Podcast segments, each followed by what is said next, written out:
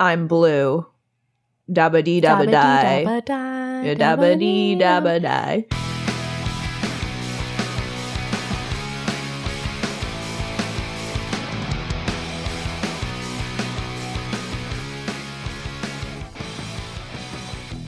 Hello, hello, hello. Here we are at the end of January. We're traipsing forward into fall in love February. Yeah, very exciting. Uh, little do the listeners know, we just had a literal two hour meeting where we mapped out the rest of the season. So, Yeah. It was funny because in the meeting, and this is going to make me sound like actually stupid, but guys, I promise, like, I'm not dumb. Like, I have a degree, like, whatever. But you guys kept saying, like, oh my God, we fit, like, this is the rest of the season, the rest of the season. But for some reason, in my mind, I was like, we just started 2024. Like, why do they keep saying season? And I was like, oh my God, the Star Dazzle Awards. Yes. So, like, we have fully planned up to the end of May. yeah. It's feeling kind of good. Yeah, I'm I'm pretty stoked about the lineup, I got to say. We have some real bangers coming your way, ones that have been highly requested. So, I'm stoked. We have actually back-to-back theme months coming up. Yeah. And I'm so excited to like redo some classic theme months. Mhm. You know, things that we just didn't get because there was a strike going on and there was it just we're getting back Yeah. To what the people want. Exactly. Exactly. And that's not always going to be a Swedish art house film unfortunately for me. But yeah, yeah, for sure. So I'm I'm thrilled. I'm really excited, and I hope you guys will like what we have in store. I'm glad to see that people were excited that this was our next movie because it's one that we wanted to cover before the strike happened. It was on our schedule. So finally, we are here. And I mean, other than the movies, there's just a lot that we want to do this year. And Kate is just full of ideas and Mhm. so helpful. And they have a lot up their sleeves. Mhm. So we're excited about what we're going to do in 2024. Um, I just want to like keep things fresh and new and like have you guys be here along for the ride with us. Like, I don't want to bore you. Like, I want it to be exciting. Yeah. And I guess we can let the listeners know that we hit a pretty crazy milestone the other day. Yes. which is we hit 1 million all time downloads, which is crazy. It's so wild to think that our podcasts have been downloaded a million times. Yeah. We were talking about this. We're like, why don't we get a plaque? Right. Like, I feel like we should be given some tangible piece of evidence. yeah. If anyone wants to send us a plaque, uh, we will give you our addresses. so, yeah.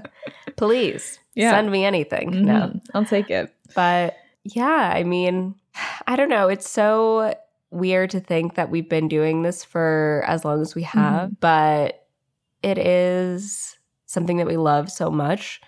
And so, of course, as like we continue to do the podcast, we want to make sure that you're continuing to enjoy the podcast. Yeah. So, if you have anything that you'd like to suggest, anything you want to see, just hit us up in the DMs, send us an email.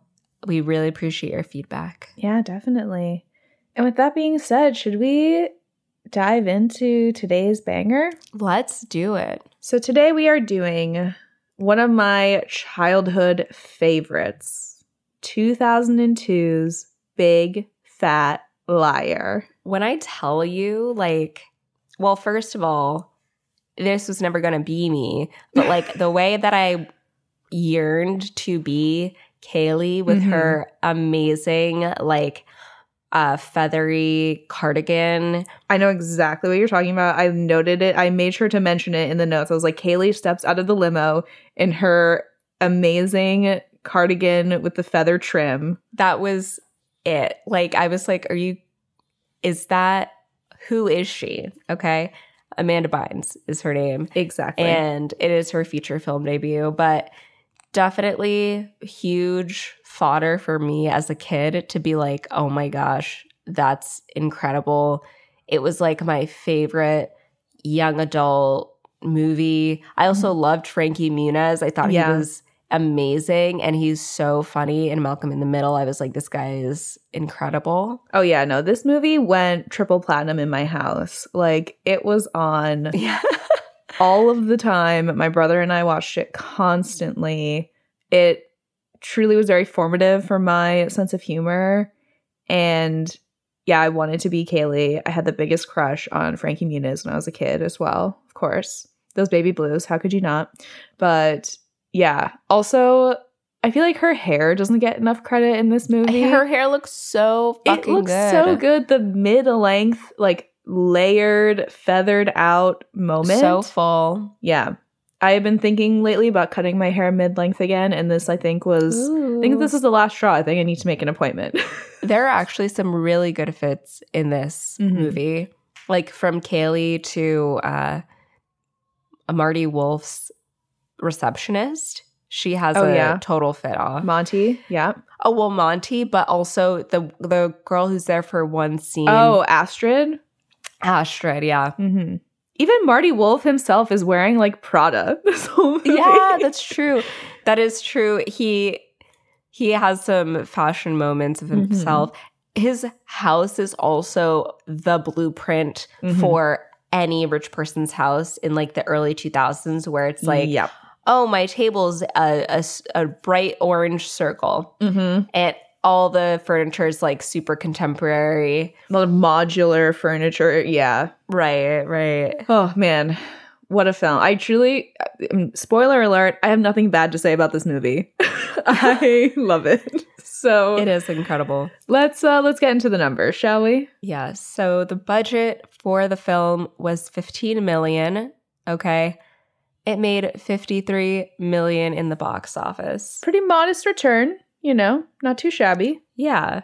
But also like very cheaply made movie Yeah. for this magnitude. There's a helicopter scene. Like Yeah, I mean, luckily they they got to save a lot of money because so much of it is shot on like the Universal Studios right. backlot, and it's a Universal production, so Mhm.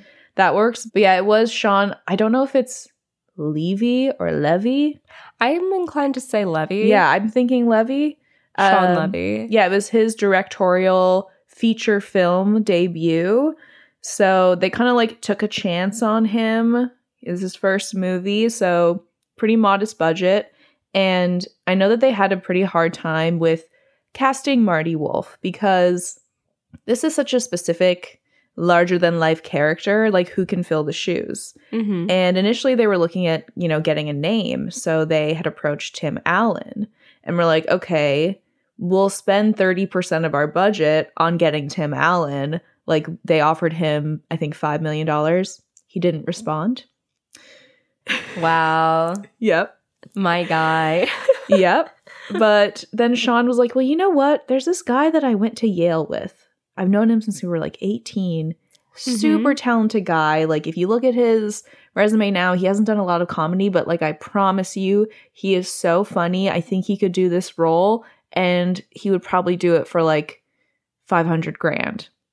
So they approach Paul Giamatti hmm and they offer him the role and he says yes. And then they really built the character of Marty with him in mind. And I mean, Paul Giamatti now, Oscar nominee, Right, right. and this remains one of my favorite uh, pieces of work in his filmography.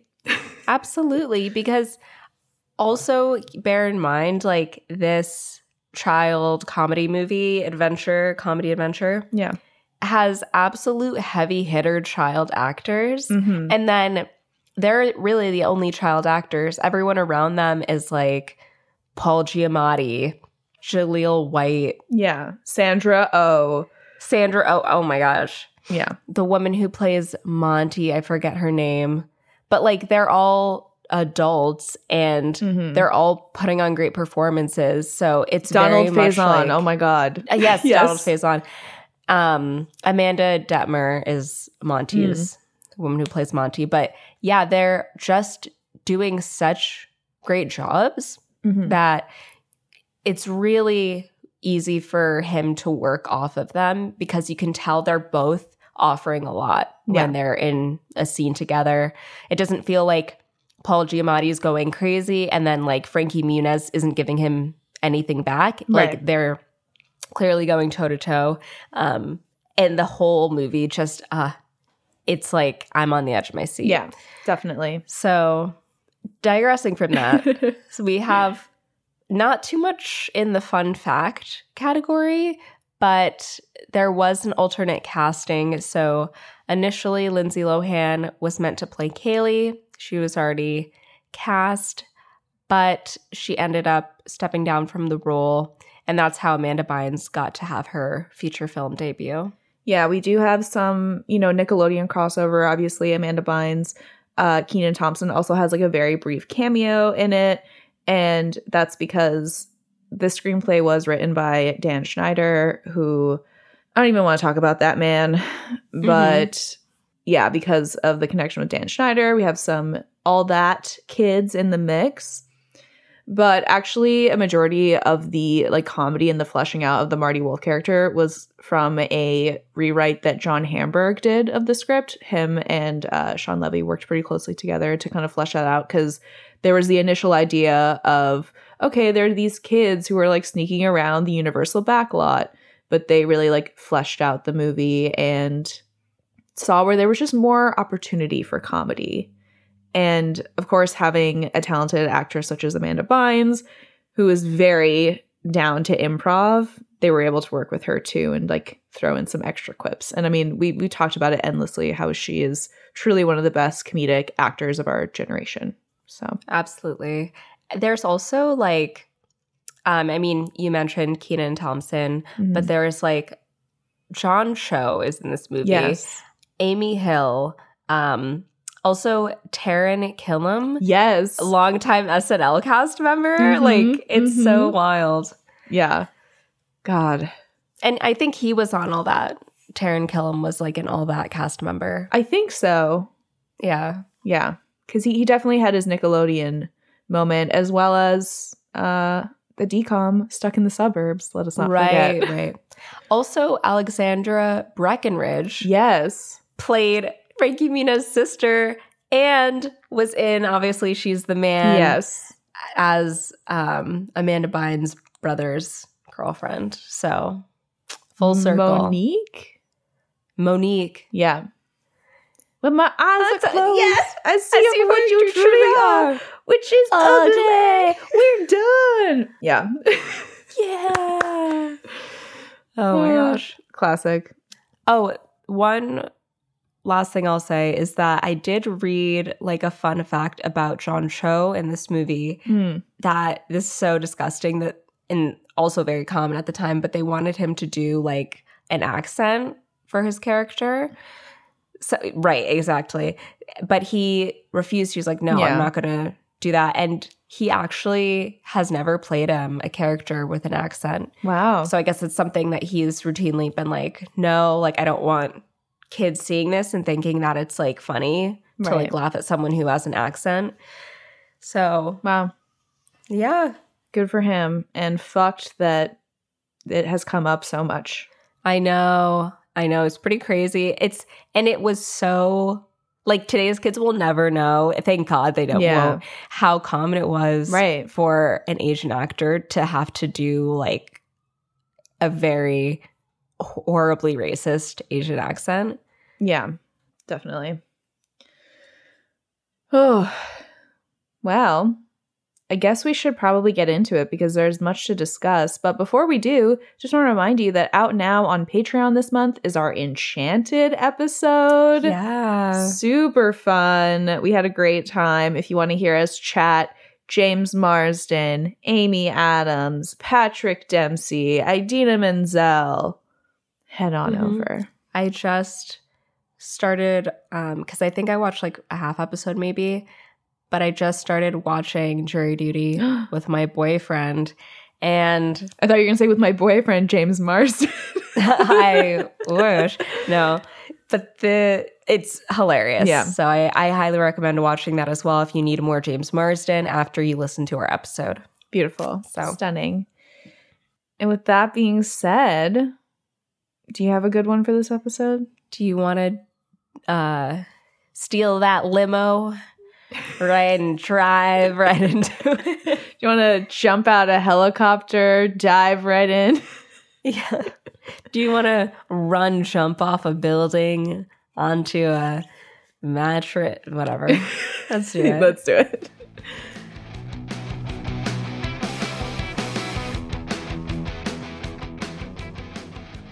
Come on, come on, and tell me what you do. Come on, Come on and stop. So as that song plays, we pan over Jason Shepard's bedroom where Jason has fallen asleep playing video games. Classic. What's a teen boy in America to do? and his dad calls out for him. He's like, Jason. And he's like, I've been up for hours, dad, just getting dressed. And his dad's like, finish your English paper. He's like, of course, I finished it last night. Didn't finish his English paper. His mom is like, Jason, did you eat your oatmeal? And he's like, yeah, mom, it was delicious. Feeds it to the dog. Hmm. Wake up, 10 lies on sight, annihilated. Fun fact this role is actually not played by Frankie Muniz, it's actually played by Liza Minnelli. Right, right. Literally. So he goes, I'm like, don't know what grammar is. So Jason leaves the house. He is riding his skateboard to school when Brett, the bully, played by Taran Killam, SNL, stuck in the suburbs, Mhm. yada yada, you get the picture, trips him. And he's like, Oh, I'd love to hang around and be emotionally and physically abused, but I've got to get to school. So Brett pushes him, and Jason has this little like smart aleck comment. He's like, You know what? I thought you would be a great bully. And I was right. Like, amazing work. And he just yanks him up by his backpack and he's like, Give me the skateboard. He tries to talk his way out of it. He's like, You don't want to go from just a, a regular school bully to skateboard thief, do you? Next thing we know, Jason is running to school skateboardless, and a teacher slams the door shut in his face. Yeah. So we go into the classroom, and who is teaching the class but Sandra O, pre Grey's Anatomy, Yeah. on the cusp of fame. She doesn't even know it yet. Was Grey's her breakout role? Was there anything she was in before? I mean, she had been in a few things here. Like, she was in, obviously, Princess Diaries, like a couple other things here and there. But yeah, Grey's is what really skyrocketed her. Also, an update for those following along I am almost done with my grand Grey's Anatomy rewatch. I'm on season Whoa. 19 of this show. Oh my god. Just so many, so many seasons. But anyway, she's playing Miss Caldwell in this movie. She is teaching, and Jason's BFF Kaylee, aka Amanda Bynes, is in the classroom and she gets a little, I guess, like text message on what is supposed to be a phone, but almost looks like a high tech walkie talkie. Like, what? I think that might be their walkie talkies because Yeah. they're best friends. I don't think it's a real cell phone, but Because we see him with a real cell phone later on. right. that does not look like this. So I'm like, what is this device? Because I definitely wanted it when I was a kid for sure. That's his like. I fu- I done fucked up phone. Yeah, the emergency phone. Yeah. So he's like jumping outside the window and he texts Kaylee to create a distraction. So she begrudgingly agrees. Clearly, this happens pretty frequently. And she's like, um, Miss Caldwell, can you open the door? It's a little toasty in here.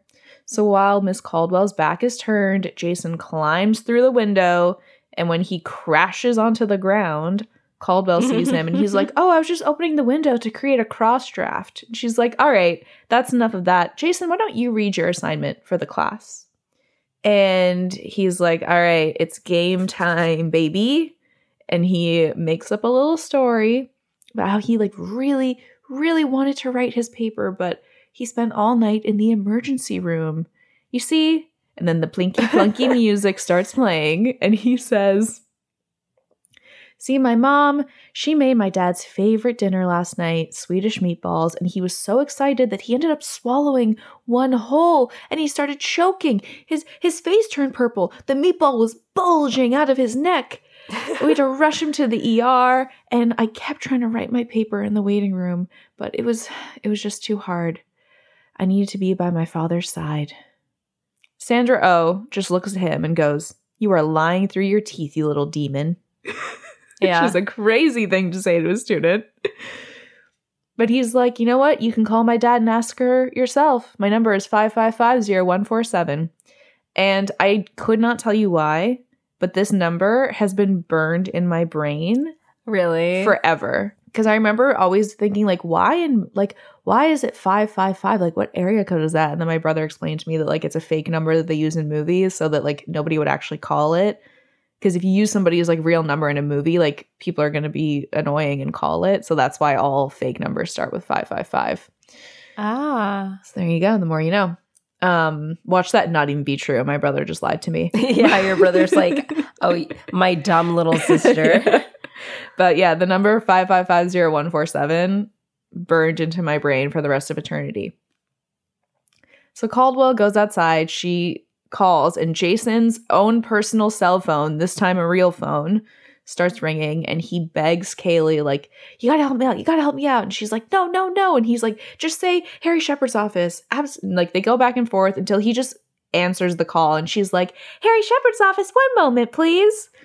Hands it back over. So Jason puts on like a, a hoarse voice and he's like, Oh, yes, Miss Caldwell. And he just really starts embellishing on the story, being like, I saw the white light. I was about to cross over to the other side. When I heard the voice, it was the voice of an angel. But then I realized it was my sweet son, Jason. And I said, Back off, Grim Reaper. I ain't done living yet. and with every ounce of gas I had left in my body, I burped that meatball right across the room. And I owe it all to my son. I As if the go. meatball would still be Yeah. in him. bulging out of his neck. so Caldwell comes back in and she goes, Jason, I am so sorry. You just take your time handing in that assignment.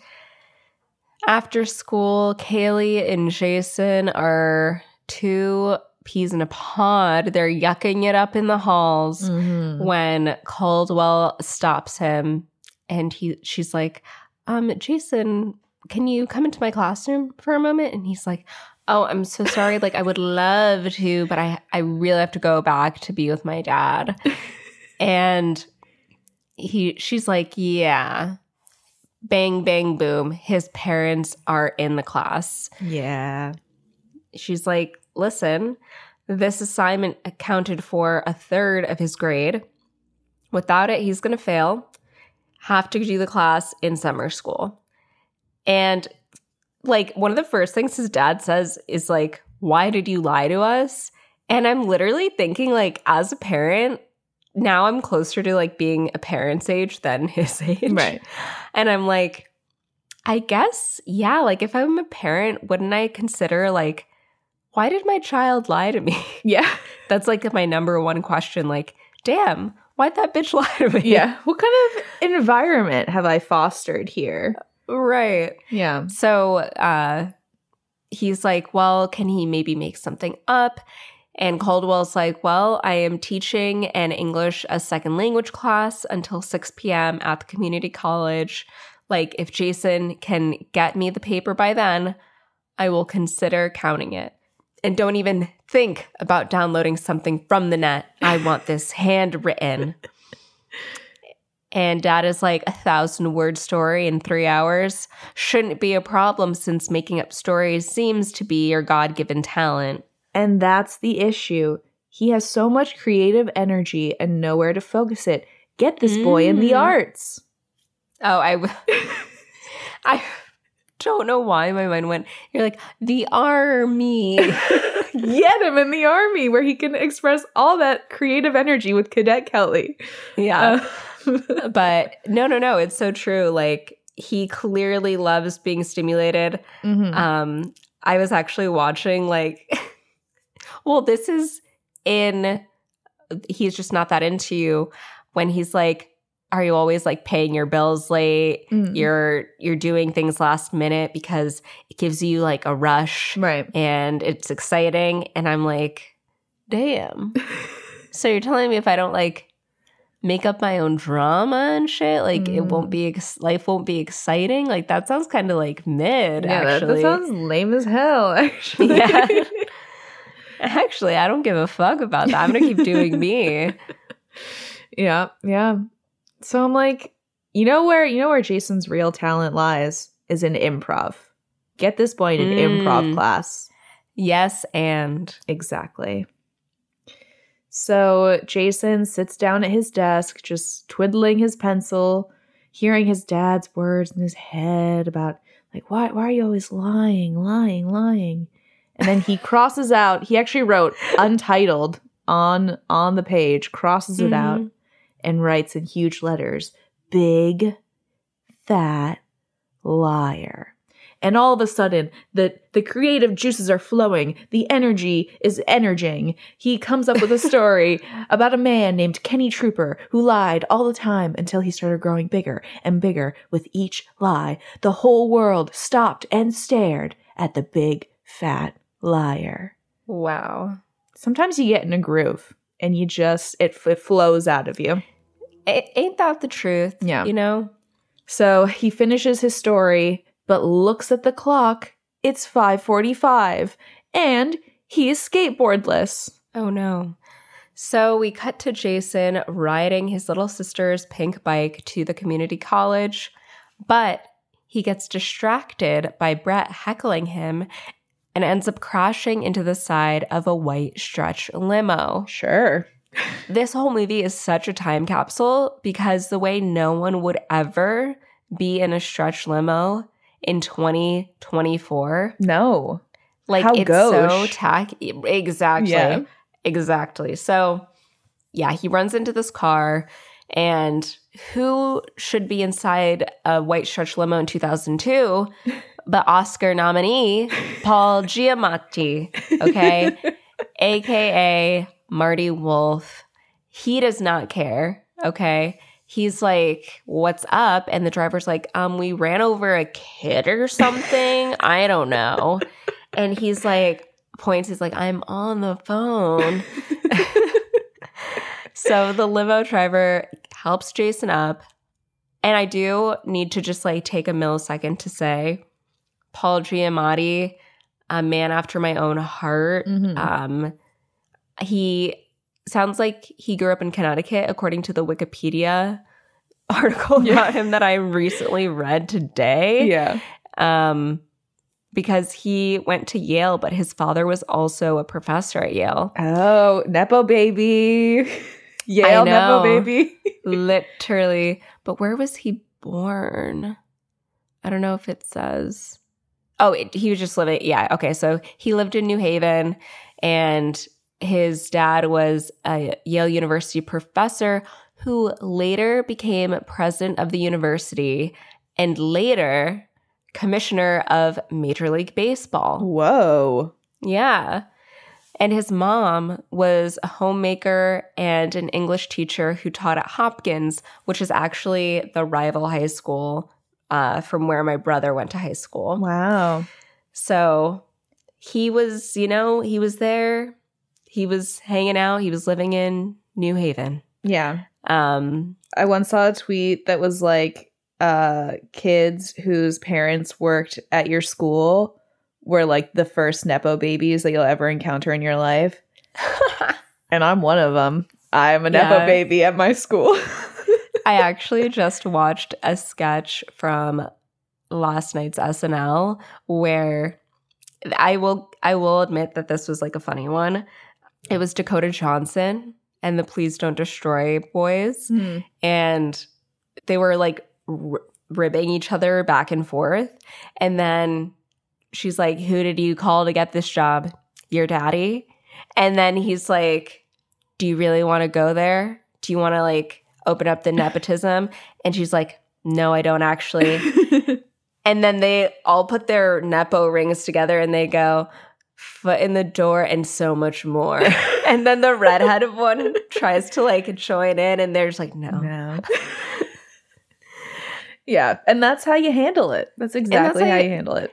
You just, and she on it, I think she's maybe addressed it before. Like, she Yeah. just doesn't care. She's not like, ah, but like, I'm a star. Like, don't talk about it. She's just like, yes, Yeah. and like, Yeah, my mom is Melanie Griffith. What about it? My dad is Don Johnson. What about it? what about it? Yeah. My stepdaddy is Antonio Antonio, Banderas. Banderas. What about what it? What about it? so oh. it is what it is. Yeah. But back to Big Fat Liar. So the limo driver luckily gives a shit about his life and Marty rolls down his window. He's like in the mix now and Jason's like can you just give me a ride? It's right down the road. Like you're lucky I don't sue you for whiplash. Actually, my neck does feel pretty stiff. And Marty's like, fine, get in the fucking car. So Jason climbs over him, just spilling out his backpack contents, Mhm. like letting it all hang loose. And he's like, man, if you only knew the day I had. And Paul Giamatti goes, yeah, it must be really, really tough to be 11. and they also, upon him sitting down, like crosses his leg. They look very identical Mhm. um, in their postures. These two are so well matched in the battle Yeah. of wits. It's it, it's such a delight to watch the way that they bounce off each other because obviously Mm-hmm. like Marty Wolf has razor sharp wit, like you can't deny, yes, yes, but Jason Shepherd holds his own. he does. Yeah. He does. So Jason corrects him. He's like, i actually, I'm 14. They introduce each other, and Marty's like, um, famous Hollywood producer. I'm in town shooting a movie. And Jason's like, oh, yeah. You know, no offense, but you've been flopping the past few years. You're in your flop era, Marty Literally. And he just goes, Well, everyone has a dry spell, Ebert. And I'm like, Oh, zinger.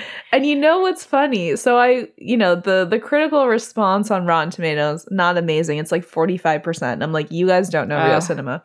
Right. But you know who gave this movie two thumbs up? Roger Ebert. Roger Ebert. Mm. He said in his review for the Chicago Sun Times, give it a 3 out of 4 and said, "A surprisingly entertain a surprisingly entertaining movie, ideal for younger kids and not painful for their parents." Wow. So there you go. And honestly, that's very generous from him. Extremely. and Marty's like, you know, it takes just one hit to get you back on top. To which Christina wrote in parentheses, Oh, to be a man in Hollywood. See, one flop as a woman, they're like, You're never, Never. ever, ever getting another chance, bitch. even if you do have you know critical success or even moderate box office success they're still like mm, i'm not too sure the fact that uh, talking about nepo babies the fact that sofia coppola had to fight so hard just to get the small budget that she did have for priscilla like if sofia coppola can't even secure funding what hope That's crazy. what hope is there for anyone else I didn't know she had trouble getting funding. yeah she wanted to shoot it on film also but like they could they couldn't get a big enough budget to do so Damn. yeah So Jason says that's what he's trying to do with the story he's handing in and explains the situation. He's like, yeah, I'm also in my flop era. yeah. he's like, ah, and you had to spend all night in in the hospital with your pa-" and he's like, yeah, exactly. And he's like, all right, here's what you should have done. Forged a doctor's note, made your dad your sister, and made the meatball a chicken wing. It's much easier to swallow. And you know, the master teaches the apprentice. Mm-hmm. They arrive at the community college and he's like, God bless you, Jared. And he's like, It's Jason. And it always will be. Now you keep practicing those lies, Jimmy, because you can take it from me. The truth, it's overrated. Now get out. I got a movie to produce. and he runs off, and Marty sees Jason's big fat liar paper sitting in his car, and he starts reading. And he's like, um, driver, go back to set and step on it. Wow, wow, Mm. wow. Paul Giamatti also like he does a lot of yelling in this movie, but he strikes such a perfect balance between like he like his yelling doesn't ever become annoying in the sense where it's like, oh, I hate watching this performance." Like Marty Wolf is an annoying person, but like the yeah, the the balance that he strikes when he does use the yelling and on which words he chooses to use it on, I think is very effective. I think it's good. Yeah. Yeah. He makes good choices. hmm So we go to to Marty Wolf's set. Uh, it's some sort of like Turner and Hooch ripoff called Fowl and Whitaker. That's so true. I that Turner and Hooch is one of my favorite movies. I didn't even think about that. That is Yeah. exactly what it is. It's definitely like not a reference or a joke that I understood as a kid because I had no idea what Turner and Hooch was. But then like watching it when I got older, I was like, oh, that's what this is like parodying. So yeah, it's uh, Fowl and Whitaker starring Jaleel White playing himself, uh, you know, known as the actor who played Urkel back in the day. Starring him and a chicken. So Marty and Jaleel end up getting into a fight because A, Marty keeps calling him Urkel. and B, this movie is fucking insane. Jaleel refuses to act alongside a chicken who is giving him nothing. Like, what is my motivation? And Marty tells him that his motivation is a big fat paycheck keeping him from working at McDonald's. So Jaleel says, Hey, watch yourself. And Marty says, No, you better watch yourself, pal. You're lucky I'm not putting you back in the Urkel costume. Jeez. So just a little taste of Marty Wolf. Um, he sucks. Mm-hmm. Back to Jason. Jason is trying to explain to Miss Caldwell and his parents why he doesn't have the paper and his run in with Marty Wolf. But of course, they don't believe him because he has never been honest in his life. And this sounds insane. Right. So Jason will be going to summer school. yeah. Dun dun. Dun, dun, dun, dun, dun. dun, dun, dun, dun, dun. Um, it's bleak. Yeah. Jason is in a basement with this teacher who's like, we have a fisheye lens on him, and he's like, we're going to talk about one of the most important punctuations, the semicolon. And it's like horrific in a way and incredibly boring. And he's also next to Brett, the bully. yeah. There's also a guy sitting across from him.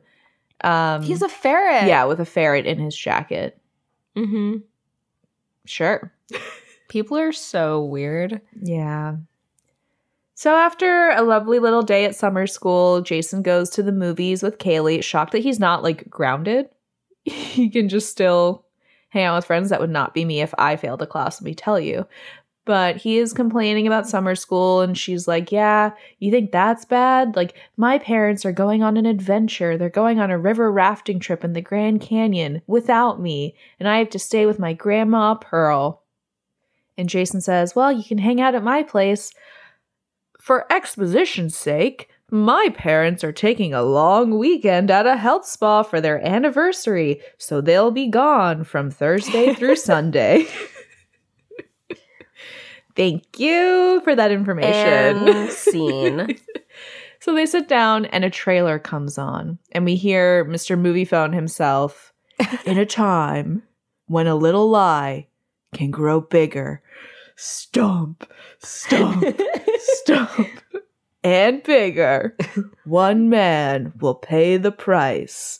Next summer, people everywhere will stop and stare.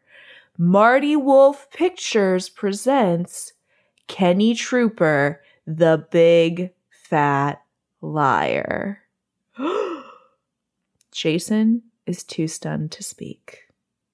Also, in what world are we putting on a teaser that early? yeah, next summer. he got the paper. What? Let's let's say like a week passed in between Marty getting the paper and this trailer coming out. Do you think it's his first day of summer school? I was thinking maybe there had been some time. Maybe it's it's unclear, but I can't imagine that that much time has passed. Yeah. Yeah, I don't know. So at home that evening, Jason is trying to tell his parents again that he was telling the truth when Marty actually comes on TV talking about Big Fat Liar and he like turns it on, turns up the volume.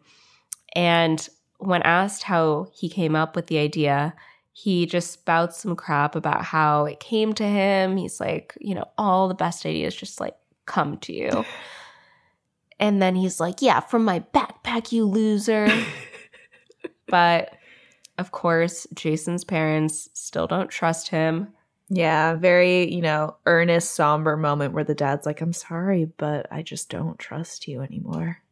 I'm sorry, bud, but when you lied about me choking on a Swedish meatball, that was the last straw. Yeah. Meanwhile, Kaylee is tutoring Brett on Catcher in the Rye, and Jason busts in and he's like, Pack your bags, we're going on a trip. Upstairs in Kaylee's room, Jason starts putting Kaylee's belongings in a bag, and she's like, no, no, no, I can't just go to LA. But Jason's like, I can't stand my parents thinking I'm a liar, and I'm not going to rest until I get Wolf to admit it to them. And I'm like, wow. I'm like, if you're going that far, sue him. Right? you're going all the way to LA just to get him to tell your dad you're telling the truth. Yeah. He is like, listen, I have three years of yard work and babysitting money. Our flight leaves in two hours. And Kaylee's like, what about my grandma Pearl? And Jason's like, she does not know what year it is. okay. Kaylee's like, she's going to notice if I don't show up at all.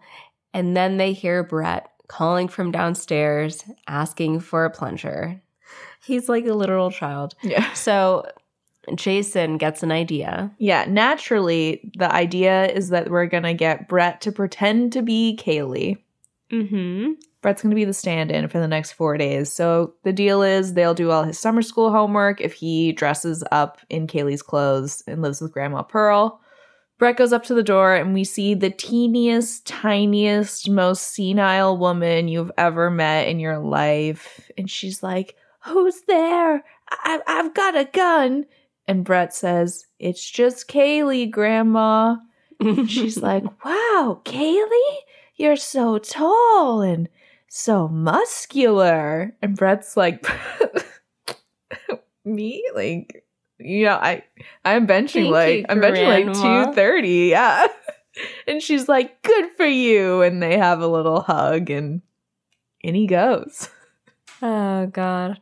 So, Jason and Kaylee arrive. They hop off the plane at LAX with a dream in a cardigan. And Jason spots a driver played by Donald Faison, who we come to find out is Frank. And he's holding a sign for Mr. Strug. So Jason's like, Kaylee, that's our ride. Follow my lead. Hi, Mr. Strug. and on site, I would be like livid Yeah. at this kid if you tried to fuck with me. Yeah. So Frank laughs at first and he's like, hmm, you're kind of young to be the biggest fur coat distributor of the Midwest. And Jason's like, yeah, family business. I've been selling pelts since I was a baby. he even Mm. coos. Like, are you Yeah. kidding me? And Frank is like, okay. And then Jason's like, um, we want to do some sightseeing before we start covering this town in fur.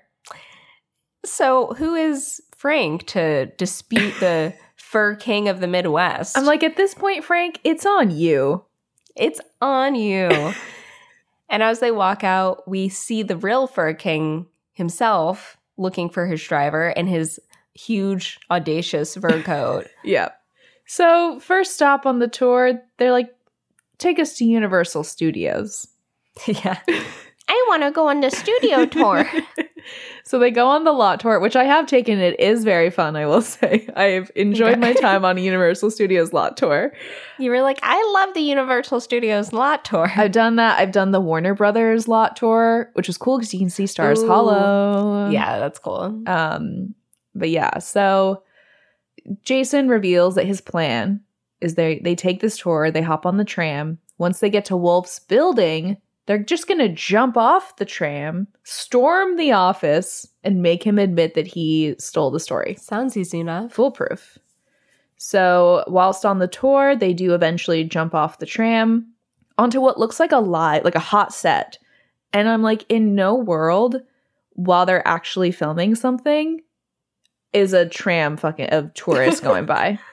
Like this is a hot set. These mics are hot. Mhm. They're steaming. Mm-hmm. They are initially spotted by a security guard, so they do have to jump on a moving set piece and escape. And obviously, like this movie does a lot of pari- parodying of various genres, but it also at the same time it does feel a little bit like a love letter to you know the magic of the movies. And Yeah. I do love this part when they're walking through the lot and you hear like the triumphant music and you see all the actors and all their like various costumes. I'm like, there must be 8 million movies that they're filming at once here because in no world do any of these costumes go together. Like, there are gorillas in tutus and like feathers, there are astronauts, there are belly Mhm. dancers. Like, it's just crazy. But I do love it. I'm like, wow, No, the I magic of. Hollywood. The way Amanda Bynes is oohing and awing Yeah. at every sight to see, I was like, I'm India to the theater. and she's like, wow. just like young and starry eyed. And I'm Yeah, like, they're like, how cool is this? And I'm like, it is so cool. I'm smoking a long cigarette. I'm going, we come to this place to laugh, to cry. Heartbreak feels Feels good, in a place, like, this. so for sure it worked. Yeah. And then eventually we make our way to Marty Wolf Pictures. Which I guess is like a subsidiary of Universal. I really don't know cuz I'm like why are why is this building on the lot? Yeah. Like it's- is it a it's in sound the Universal like property, mm-hmm. supposedly. Because the only way to I get to it is by, you know, running through the set. so I right, don't know. right. Very strange. It is very weird. hmm And we just hear the receptionist being like, Marty Wolf Pictures, please, Please hold. hold. And Jason and Kaylee go up to the receptionist, Astrid, not to be confused with Astrid. and she asks if they have an appointment, and Jason just goes, Astrid, what kind of sick world is it where children need an appointment to see their own father? And Astrid says, Mr. Wolf doesn't have children. And he's like, not that he knows of. this is going to be an emotional reunion for us. So once I get in there, you should probably hold Papa's calls. Oh my god. You can't say he's not quick on his feet because my I god. and he is like, this is why Malcolm in the Middle was so good Mhm. because it was always him he playing the genius and like rolling along. Smarter than the adults. Like all the adults are incompetent. Like that's that's Frankie Muniz's shtick. Mm-hmm. And Astrid says, Mr. Wolf doesn't see anyone without an appointment. So while she's answering another call, Jason scans the perimeter, sees what he can find that would be useful.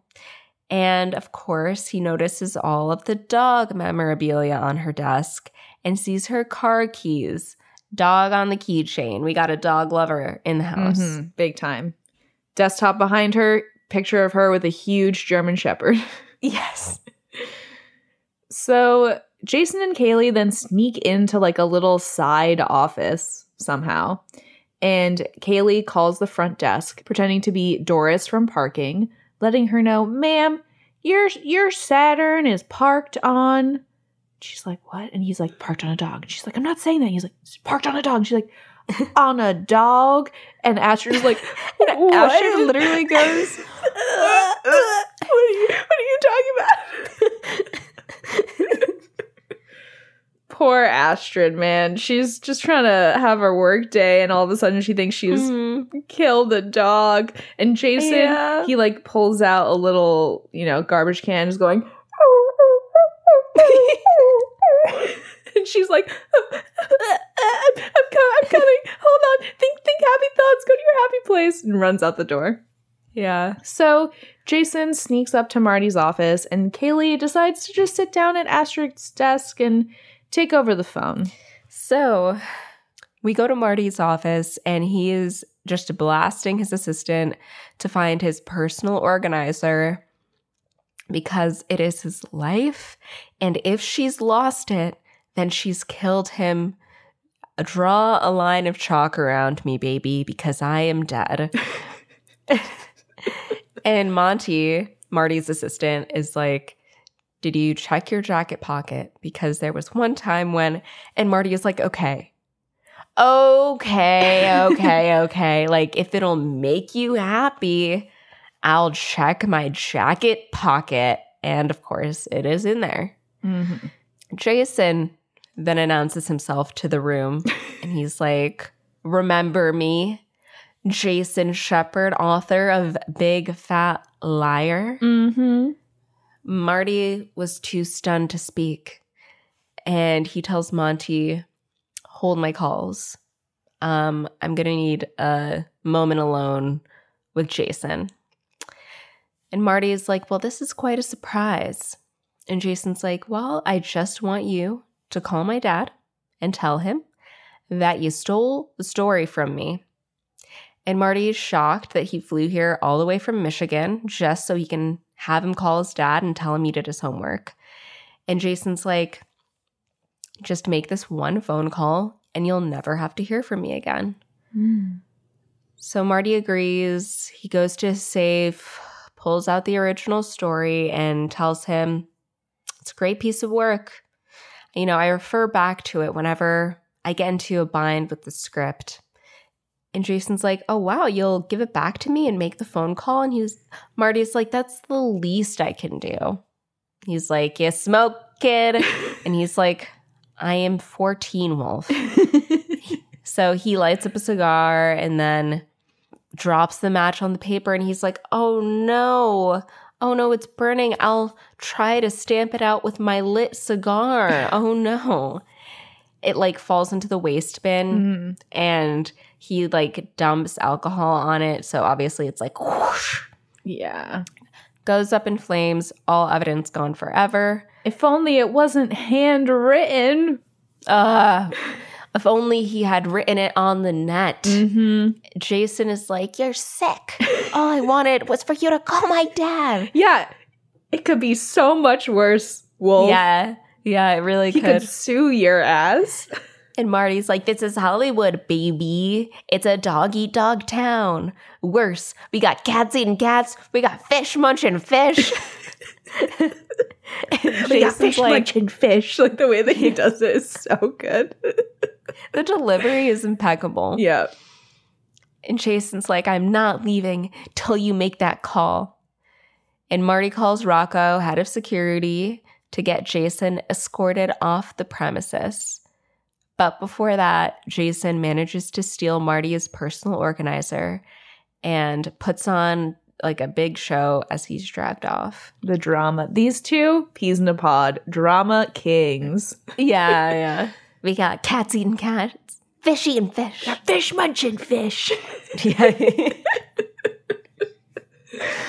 oh. oh, God. So we go downstairs where Kaylee is, you know, doing the job she was born to do, just handling these phone calls. Marty Wolf pictures, please hold. Yeah, handling it like a pro. She's like, thanks for holding. Can you spell Soderbergh for me? Uh huh. Thanks, Steven. I'll have Mr. Wolf return.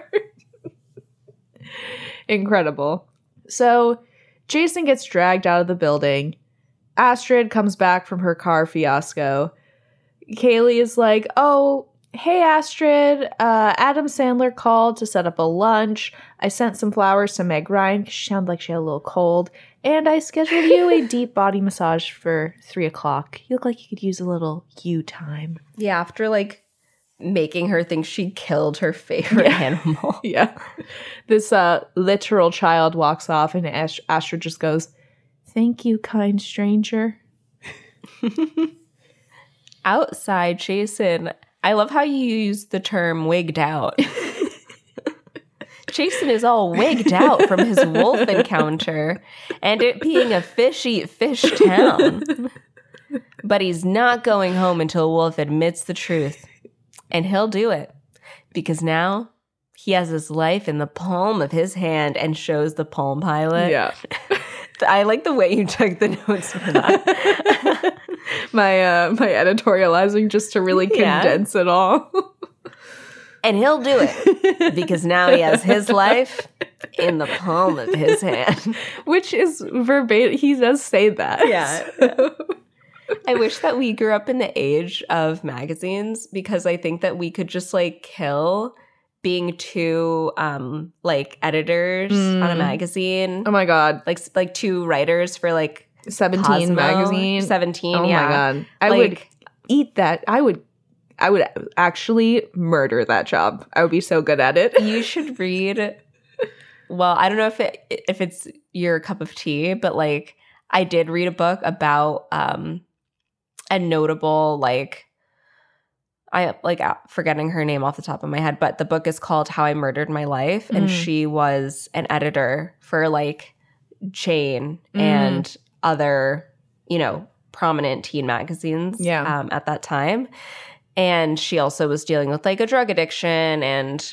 eating disorder and all of this mental health stuff um but it like chronicles like her life Mm. on that scene and it does sound like it was an awesome time to work in a magazine Yeah. like so Well, we we do need. I mean, this is like uh, uh, not to get you know too much into the ten year olds at Sephora conversation, but like there does need to be like content targeted like for teenagers because otherwise they're just going to be consuming like adult content and like they're growing up Mhm. too fast. Like it's a whole long conversation, but publications like Tiger Beat and 17 and all of those are like super important for like teenagers to have, especially like getting to read, you know, like reader submitted stories or like, you know, needing advice on certain topics. Like yeah that kind of content is really important and not there's it now there's a void because they're all gone.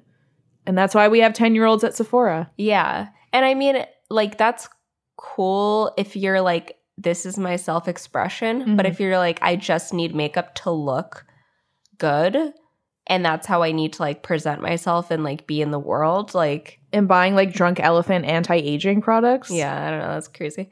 But when I was a kid, I was like reading American Girl magazine and I loved it. I was like, there were different sections. It would be like, I got into an argument with my friend.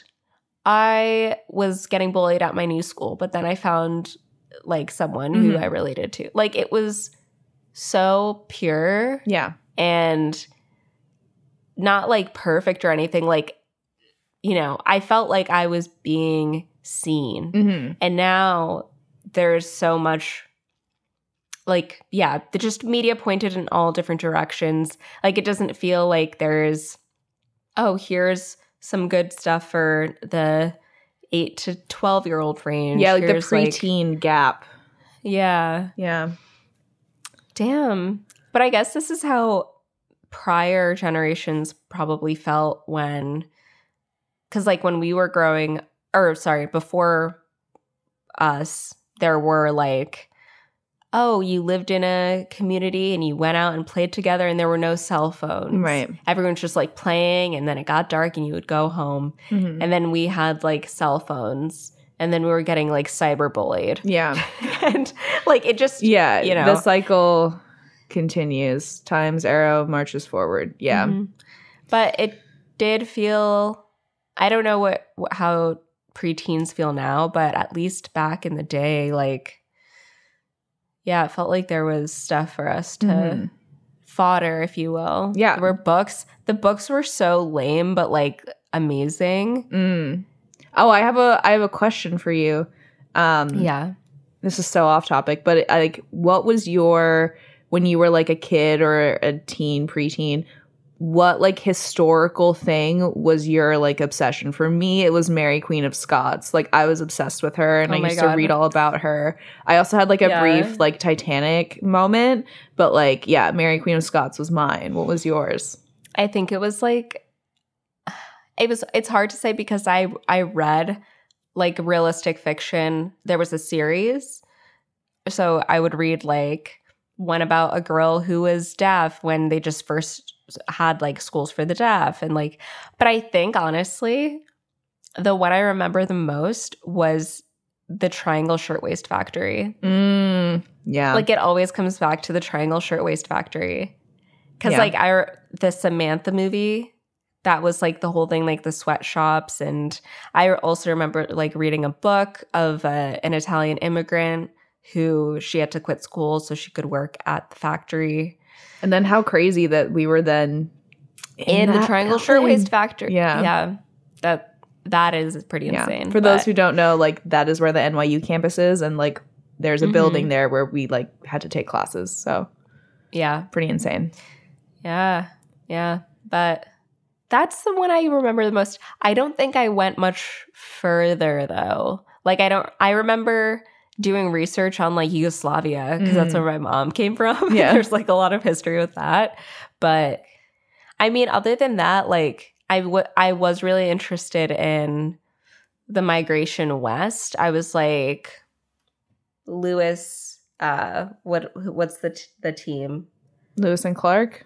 Lewis and Clark, Sacagawea. Mm-hmm. I was like, hit what?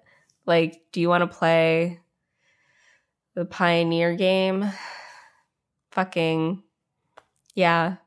That was pretty, I was pretty into that too. Not Manifest Destiny, but just like the whole thing. And that was also another American girl. There was an American girl who was like, damn, but you were obsessed with Mary Queen of. Yeah. So I don't know if did you ever read like the horrible histories books when you were in like middle school, elementary school? no, I don't think I did. Um, so there was the horrible histories, but then there's also a series called Deadly Famous, and that would focus on like one Oh my God. person in particular. And I read the Cleopatra one and I loved it. I also had like a Cleopatra moment too. And then I read the Mary Queen of Scots one, and I probably read that book like 20 times. I was obsessed with it. Oh my God. And then I would just like read about her all the time. Uh, I also watched the, you know, very historically inaccurate show on the CW, Reign, but I did love it. Um, starring Adelaide Kane as Mary, Queen of Scots herself. But yeah, I like would just spend hours and hours and hours like reading everything I could about this woman because she was so fascinating to me. Wow. Um, and you know, beheaded by her own cousin, Queen Elizabeth. She had a she had a very sad, rough life. Mary Queen of Scots. But anyways, um that being said, we need to get kids back into history. we need to get them back into we need to get Tiger Beat and J14 and all of those 17 magazine back on the shelves. I agree. I agree. And you know what? While we're at it, let's put the freaking quizzes back in Cosmopolitan. Yeah. Okay? Because I still buy those Mm-hmm. and I want to do a fucking quiz. Yeah. Is that too much to ask? Absolutely. And you know who's buying Cosmos? Millennials. And if there's anything that millennials love, it's a quiz. Yeah.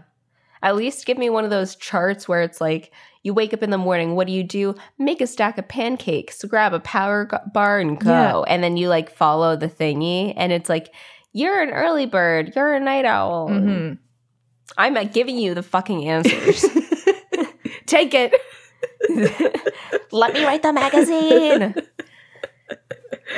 Um, with that Oh, being said, I guess should we get back to this? movie? yeah, anyways, the podcast or Yeah. whatever. Was I talking? Yes. Yeah, I was. Okay.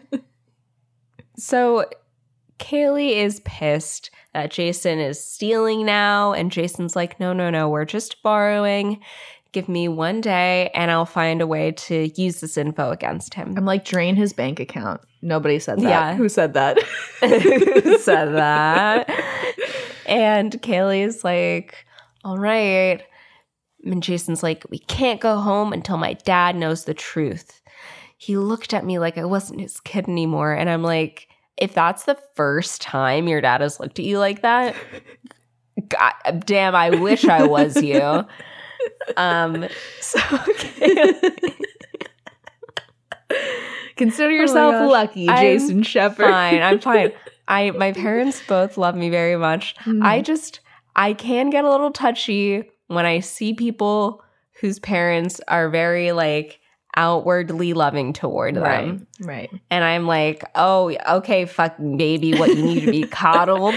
You need Bitch. your mommy and daddy to tell you they love you all the time. Damn, grow a fucking backbone. Oh, so I'm so sorry. I literally do get pissed off though. I'm like, but like, and I can acknowledge it now where I'm like, You're like, oh, I know where this Uh, is coming from. well, yeah, Yeah. I'm like, I overhear like, like Josh's dad will be like, so son, like, how's the new job going? He's like, oh, this and this. And he's like asking him questions. I'm like, oh, you need to tell your daddy how's your jobs going? You're like, well, wait a second. yeah. I'm like, let me take a step back. Let me take a breath. Um, yeah. No, no, it's all good. But Kaylee is like, Have you thought about? I actually love this line. She goes, Have you thought about, you know, food or a place to sleep? And he's like, We're gonna hide in the wardrobe and prop warehouse. And they don't they do not eat one time in this whole movie. No.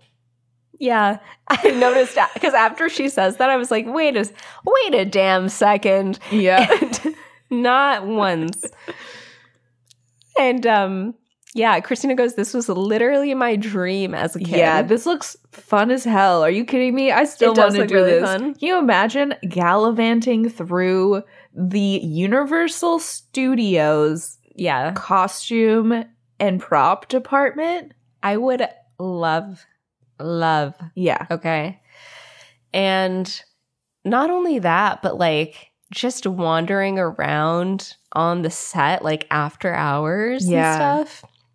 And the song that's playing, I can't remember what it's called, but it's like, ah, I wish this night would never end. Oh, yeah, it's no. so fun. Do, do, Yeah. do, do. Yeah.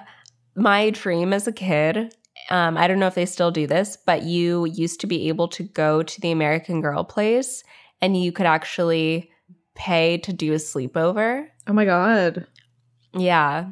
I and it like at this American Girl place in New York, Mhm. but um I don't know if they still do it, but you could pay to have a sleepover and I was like, "Oh my god, that is my dream birthday to pay to do a sleepover at American Girl place." You know what we should do? We should go and have tea at the American Girl store. You know where you they like give you a doll and like you have a whole like tea at the American Girl store? did I do that for my actual birthday as a child? I absolutely did. Me and my mom went together. We did it. So, hey, if you're here in May I I will be. and we want to have a little tea, yeah, take a little trip. I have two dolls. I have two American Girl dolls. We're set. We're done. We only have we don't have to use any one of the the dolls that you can rent or whatever. I don't know if they just give Yeah. one to you. But They just give Yeah. it to you. They're like fifteen dollars, please. For- But you have to be on time because Yeah. I actually, me and my friends were gonna do the like brunch, yeah. um, and then we were actually late, and they were like, "You you lost your reservation." Oh my god, devastating. Well, we will be on time.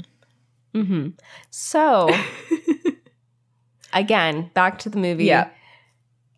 In the morning, Kaylee wakes up to find Jason absolutely blasted on free Coke from the vending machine.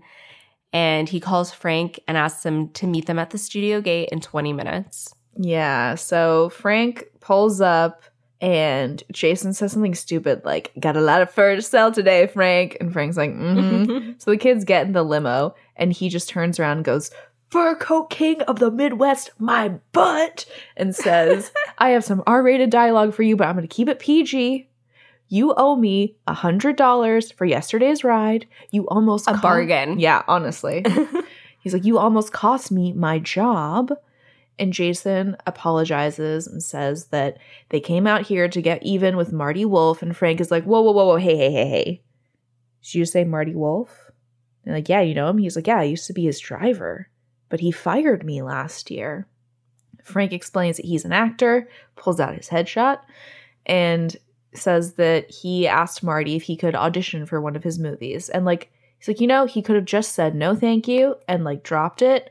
But instead, Marty took his headshot, wrote loser on his forehead, and faxed it to every casting director in town.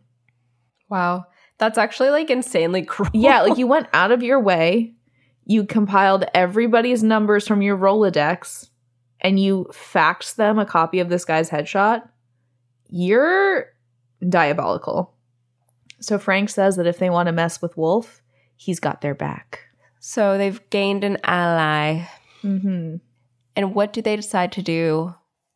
Kaylee and Jason get recon on Wolf. He starts his morning off with a swim. It says like 25 laps or something. Yeah. And then there's a Big Fat Liar production meeting. Marty wants the movie to start with a big stunt to hit them like right out of the gate. John Cho, who plays Dusty Wong, the director, is this his? He's like, rock and roll, baby. I am ready to partay. Okay. We open 12 different camera angles, smoke ascending from the streets of the city. Castang, birds descending from the heavens, like winged messengers from above, beckoning. And Marty, like, cuts him off. He's like, We can barely afford one camera, let alone 12. And he tries to ask, like, Monty about the budget.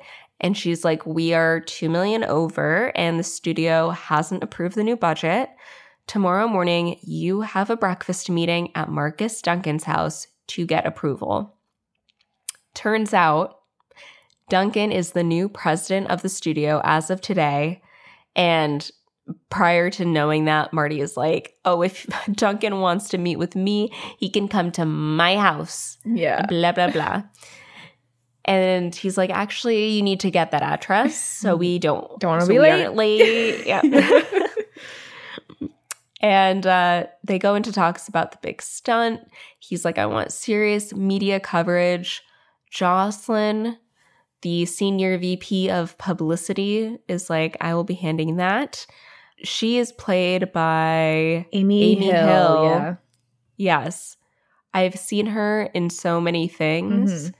50 First Dates, and The Cat in the Hat, just a, a variety of stuff. Yeah. And she's like, Yep, I will be handling that. And Marty is like, um, are you sure you're not the senior VP of Twinkies? Oh my god. And they cut to like Monty about to take a bite of her donut. And I'm like, Monty weighs 95 pounds. Mhm. That's showbiz, baby. Yeah. Classic 2002 core. hmm And he ends the meeting. He's like, What's next? Smash cut to a stunt, somebody jumping out of a glass window to the street below. Marty goes over to the stunt coordinator, Vince, and he's like, Great stunt. Like, I really like that stunt. Yeah. But I think I liked it better the first time I saw it in 1942, you dinosaur. Oh my God. Jesus Christ. He then introduces Vince to Lester Goulb? Golub? Gollop? Golub? That his new effects whiz, who's going to design the stunt on his iBook, and they're going to follow whatever the computer says. And Vince, who's, you know, probably, I don't know, 50s, 60s, something like that. I think that he's like 60s? 65. Yeah. He's like, I don't need a computer to tell me how to do my job. And Paul Giamatti, brilliant delivery, just goes, Geek boy, ignore Father Time over here and get working. like puts his hand in Vince's face. I'm like, dear God, this man is evil. But he's so witty. So funny. My God. Geek boy, ignore Father father, Time. time. He even is like, and by the looks of you, you don't have much of a social life, so you guys can sit down and finalize it tomorrow. oh my God. so Vince is like, well, actually, Marty, I'm taking a personal day tomorrow. I I'm taking my granddaughter to a birthday party. And he shows Marty the invitation. It's like a blue clown with orange hair for Aaron's birthday party. And Marty jokes around with the invite, being like, oh, look how cute, ha ha, ha," and then like rips it up. Disgusting. And he says, See, this is the movie business, Grandpa. The talkies, you know? You can take your personal day in a year or two when you're dead. That's crazy. Like, actually diabolical. So back at the warehouse, Jason is like, We are dealing with the meanest man alive. All right. They decide to gather supplies and go through a checklist. They're like, blue dye, check. Super glue, check. And then as they're going up and down the rows, gathering all this stuff, Kaylee sees an ET figurine and she's like, oh my God, Grandma, Grandma Pearl. Pearl. Brett must be in a living hell right now. Cut to Grandma Pearl holding Brett's legs down while he does like sit ups on the couch. and she's like, Hey, Kaylee, how many more of these? And she and Brett's like, I gotta stay ripped, Grandma. and he's like, you know what? You should think about getting yourself into shape. And he coaches her as he, she lifts like the yarn dumbbells Yeah. that she that he's made her. He's like, It's all you. I ain't helping. I ain't helping. Oh, so good. So we go back to later on in the warehouse. Jason is playing with a little pinball machine. Kaylee is jumping up and down on a Velcro wall, which between seeing it in this and in that very special episode of Lizzie McGuire, I can't tell you how much as a kid I desperately wanted to jump onto a Velcro wall. It's never happened for me. Mhm. I hope one day it will. However, I feel that my opportunity has probably passed itself. I don't know. you know, there are places like like you've seen you've heard of trampoline parks before. Yeah. Yeah, usually at that at those places they will also have a velcro wall. Oh my god. So, food for thought. yeah, I'll have to If we ever want to go to. investigate. Yeah. Anyways, she's having the time of her life, jumping up and down on this thing, and Jason gets a phone call from his father, Harry Shepherd. Luckily, with some cheeky little phone forwarding, it goes to his cell phone. And he's like, Hey, son, I just wanted to check in because you looked really upset when we left. And Jason is like, Yeah, you know, I totally get what you said about the whole trust thing. And when you get back, I think you'll see that I've been trying really hard to earn it. And Harry's like, I'm glad to hear it, son. Have a good night. So they hang up, and Kaylee then gets like stuck on the Velcro wall. So Jason has to come and peel her off. And he thanks her for coming out here with him. And she's like, I came for the adventure, remember? And he's like, Yeah, right. Mm. Mm.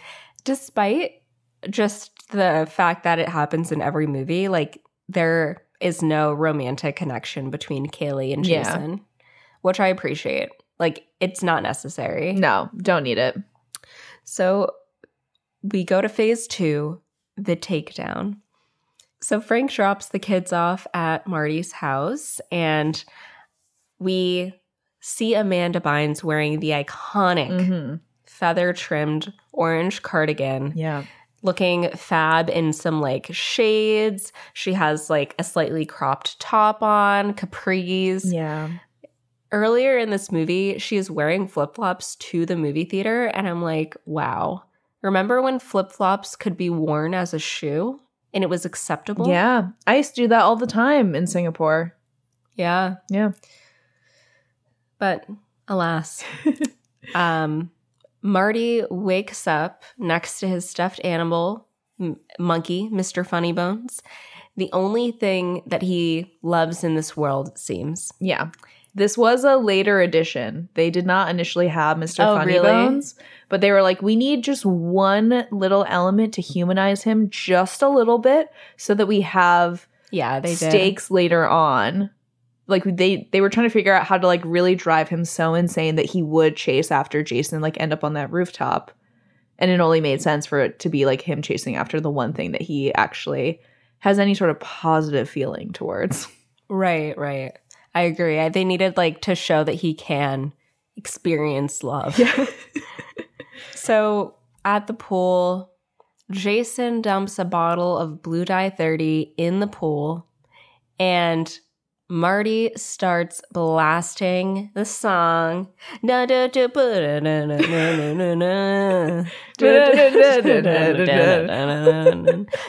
Also known as Hungry Like a Wolf by Duran Duran. Yeah.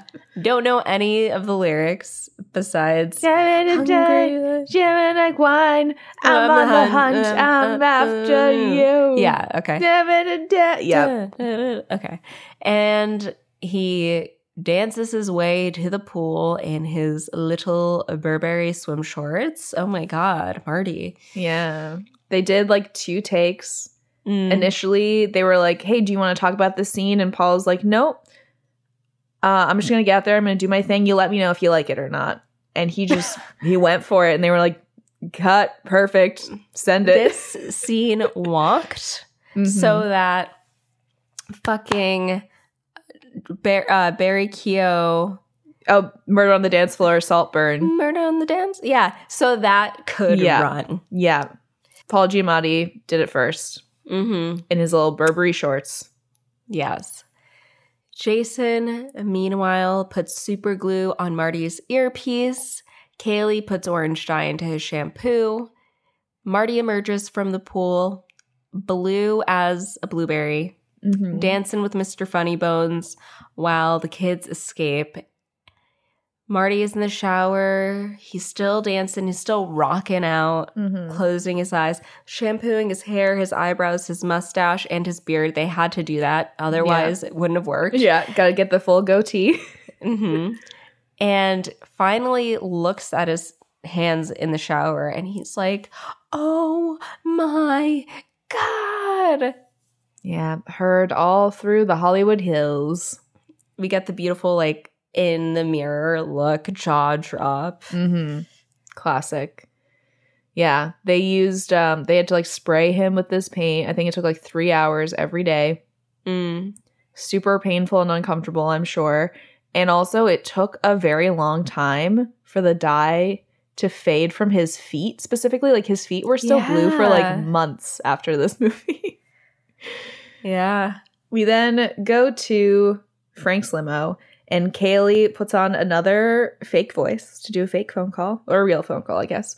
Um, she calls Monty from the limo and she's like, Oh my God, I'm calling from Marcus Duncan's office. You will not believe I was sitting last night and watching the new episode of whatever the fuck she's watching. I can't remember. And I realized I forgot to give you Duncan's new address. And she pulls out the ripped up clown birthday party card and reads out the address for the birthday party. Monty then calls Marty and she's like, Hey, I thank God I caught you. Like, Duncan moved. I have to give you a new address. And he tells her, Cancel the meeting and have a makeup artist meet me at my office. And she's like, Marty, if Duncan doesn't approve the new budget today, then we can't start shooting tomorrow. And he tries to like tell her a little bit about the situation. He's like, I'm blue. And she's like, We all have those days. And he's like, That's not what I'm talking about. but he's like, You know what? Fuck it. It's fine. Give me the address. And he's like, By the way, have you finished writing the movie, like the end of the script? Because she's been actually writing the script and not Marty. And she's like, Yeah, I'm, I'm working on it, but I could really use some help. And he's like, Well, I'm busy writing and producing a major motion picture. Writing the script is your job. so, after that delightful little call that would absolutely be an HR violation anywhere else, uh, he tries to rip out his earpiece, but it's, of course, stuck with the super glue. and he almost gets fucking T-boned by a grandma on the road and she just yells like up yours blue boy or something offensive like that or she flips him off I can't remember How offensive a blue Yeah. boy. well it's the up yours that's the offensive part Yeah, but yeah So Marty rolls up to the party and a housekeeper opens the door and lets him in. They're not speaking the same language. She speaks Spanish. He does quite not. literally yeah Yeah. So um Kaylee and Jason also show up with the codes to Marty's car. That doesn't even make a lick of sense to me. Actually, actually I'm lying he might keep him in his I do Pilot. remember. Yeah, yeah, I guess. I guess. But I was just thinking like most cars don't have a code. Right. But that's, I mean, some do. So whatever. Yeah, maybe it's like a oh, he has a fancy car. Like you can Yeah. you don't need a key. Like there's the cars where you can open it with like a thumbprint or whatever that was Mhm. like all the rage. Yeah. So inside, the housekeeper tells Marty that he likes to play a little rough. And Marty's like, I invented the word rough. And the housekeeper's like, I don't know what you're saying. And he opens the door to the kid's birthday. Immediately, the boy tackles him, and the rest of the kids start piling on. Outside, Kaylee and Jason re they rewire the car, but like using the manual so that they're like, oh, we're gonna like do this to this and this to this. Mm-hmm. And Marty tells the kids, bring it on, and like tries to fight them off. The birthday boy ends up getting up on this like upper balcony level and just absolutely Yeah. uh what is what's it called cannonballing Mm, and just crushing him yeah. Yeah. marty does leave and the real clown shows up Yeah. and he tells monty that wasn't duncan's house you need to set me up a meeting with duncan Yeah. So Marty gets in his blue car, starts driving, but of course, when he hits like the gas, the horn starts honking and he tries to get it to stop, but then the windshield wipers start going. And then we get one of the most iconic needle drops of all time, which is I'm blue. Dabba dee dabba die. Dabba dee dabba die. Before playing this film, I did tell Josh that this is where the song comes from, which isn't true. Yeah. Just lying. You're a big fat mm-hmm. liar. Lying. so, yeah, the car is going crazy. It's malfunctioning. Right when Marty is about to literally explode, the limo pulls up next to Marty's car and Jason rolls down the window. And he's like, Hey, I like the new color. And Marty realizes that Jason is behind all of this. Mhm. And Jason's like, Yeah, and it can all stop if you make one quick phone call to my dad. And he throws that little piece of paper over with the number 5550147 on it. they drive away. Meanwhile, Marty is stuck with his, you know, insanely dysfunctional car. He's continuing to drive and he sees like the car in front of him stop at a light and it's like the biggest monster truck you've ever seen. So he has to slam on his horn slash brake to stop in time, which he does. But then, of course, he gets rear ended by that same old lady who, frankly, should not have her license. And that makes him rear end the monster truck. So, this man, who I believe his character is literally credited as the Masher. On Wikipedia, it says the Masher, a wrestler and monster truck driver. Mhm. He has a young son who has an identical resemblance to him, who is credited as Darren and is nicknamed Little Mash by his father. And I will say they do look identical. It is kind of crazy. I I must assume that they are father and son in real life, but All right, all right. yeah. So the masher uh goes and inspects his tire, which you know shows no marks of harm to the naked eye, but apparently it does to him. Mm-hmm. And he screams, he's like, "Oh my god, like I'm going to kill you." and Marty's like, "Whoa, man, like take it easy. I was rear-ended." And the old lady, I think this is where she maybe flips him off and yells, "Up yours, blue boy." I don't know. She drives away. Um Certainly, she does. hit and run. And the masher gets into his car and starts driving getaway off. car. Oh, And the motel bar. Put Put the money, in the bag and I stole the key. That was the last time you ever saw me. So yeah, he gets in his getaway car and starts driving off. And Marty's like, "Yeah, not so tough, are you, pal?" But he turns around and proceeds to. I mean, it cuts away, so we don't actually see it. But like, Marty is cowering in front of his car, and the masher drives over Marty and his car somehow, and Marty makes it out alive. I don't know. In any case, the car is destroyed. Marty does survive, though. Meanwhile, Monty is meeting with Duncan, who's of course upset that Marty has now missed two meetings with him. Monty apologizes and tells him there must be some explanation. Marty's totaled car is being towed away while he rides in the passenger seat and not in the passenger seat of the car, but like of the tow truck. Yeah. And Monty calls him, asks him where he is, and he's like, I'm not going to make it. Uh, you need to tell him it's your fault and to reschedule. And Monty's like, I'm not going to lie. But Marty tells her if he goes down, she's coming with him. So she's like, okay, fine. Yeah, we also have a great little end cap to this scene, which is the tow truck driver going, They told me I had to pick up a little blue car. They didn't say anything about a little blue man. And that was in the trailers. Yeah, it was in the trailers. It was also it was an improv. The guy who plays this role, I forget his name, but he's like a very prominent like writer and director. Oh, He- really? He wrote like an Oscar nominated movie. I can't remember what it was. But yeah, so very funny. They were just like, yeah, just, you know, improv something. And that was the line that he came up with.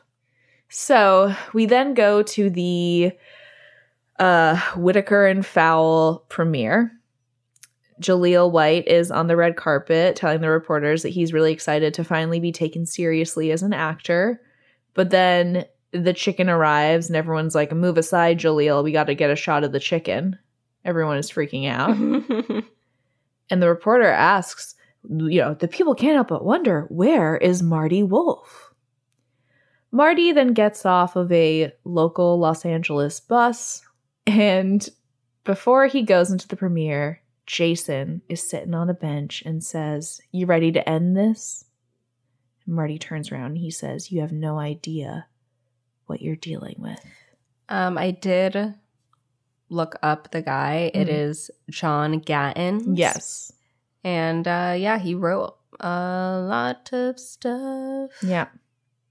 So Jason then calls Kaylee, J Dog calling K Bird, and tells her that Marty didn't throw in the towel, so they're moving on to phase three.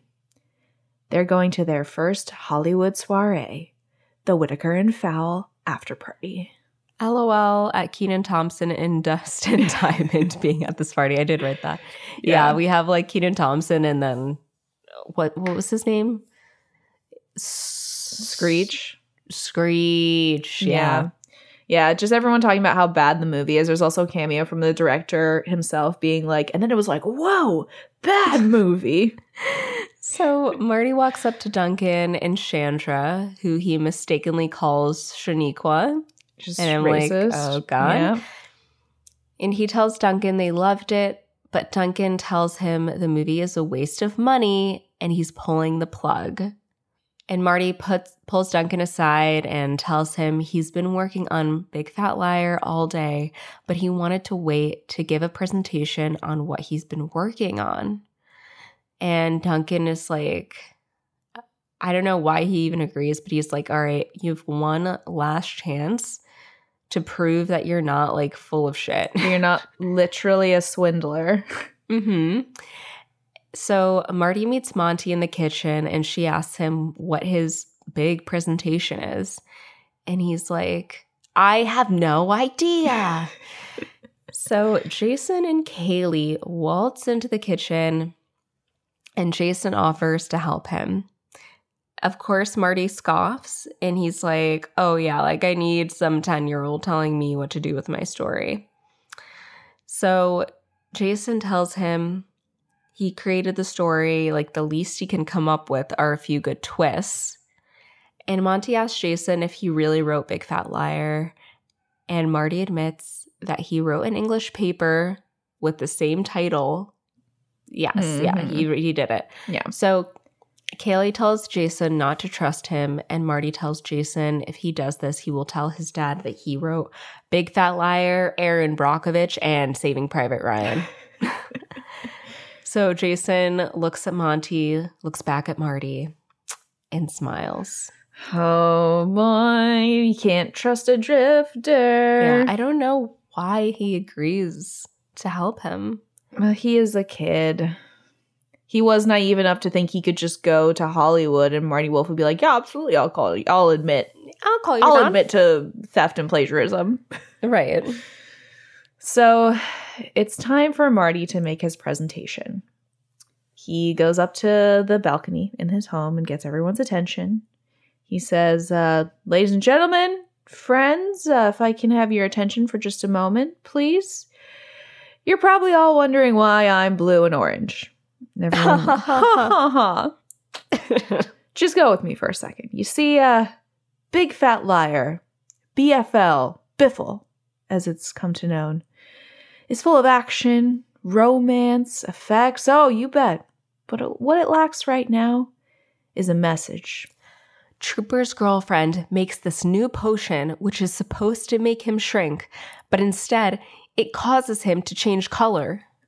Why?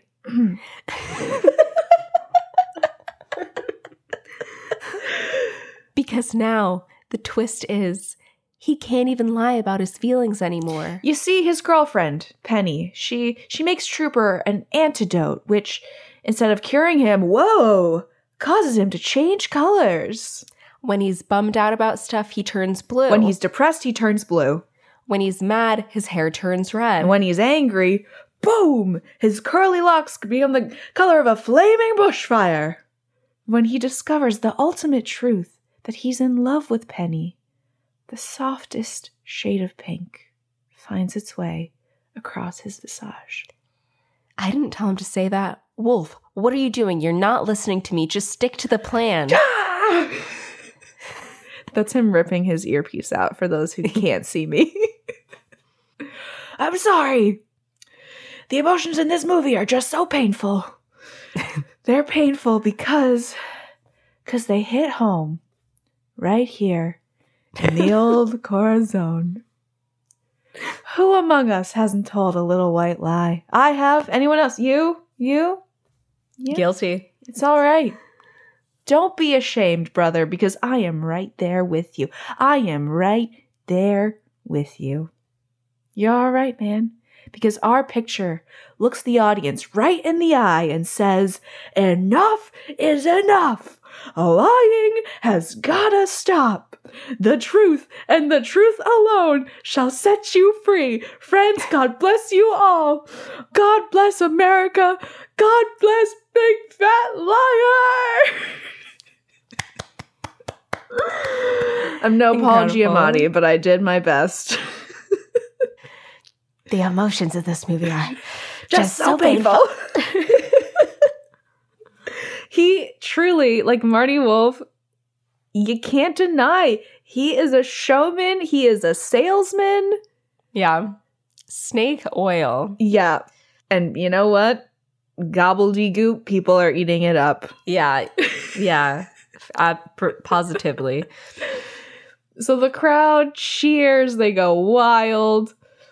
Duncan decides, uh, based on this speech alone, not having to look at a single number, he has approved the new budget for shooting. But if anything goes wrong with this movie, his deal with the studio, so I guess he does have some sort of contract with the studio, and his career are done. Oh, yeah. Back in the kitchen, he finally agrees to call Jason's dad. He dials his phone and talks on the line. He's like, I'm with uh, Jason Shepherd. Yeah, I'm with him right now. And you better bring backup. They're like, oh my God, what are you doing? Security comes up and takes Jason and Kaylee away. Jason can't believe it. And Marty thanks him for saving his butt twice. And after they leave, Monty is left speechless. Wow.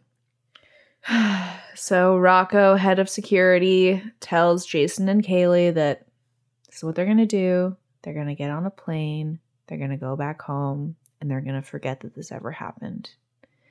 And they silently agree. So back at the warehouse. Jason and Kaylee are packing. Kaylee can't believe that Jason is giving up. Like he can get out of anything. She's like, there's no way you don't have a phase four up your sleeve.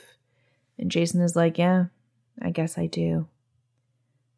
So he then gets on the phone and he calls his dad and tells him that he hasn't been honest about what he's been up to and he wants to tell him the truth. Later on that evening, Monty arrives at the soundstage and tells Don to go home. She'll drive the kids to the airport, and Don heads out. Kaylee tells Jason that the worst part is that Wolf is going to keep getting away with treating people like dirt, and his dad will never know that he wrote the story. And Jason's like, it would take an army to get Wolf to admit the truth.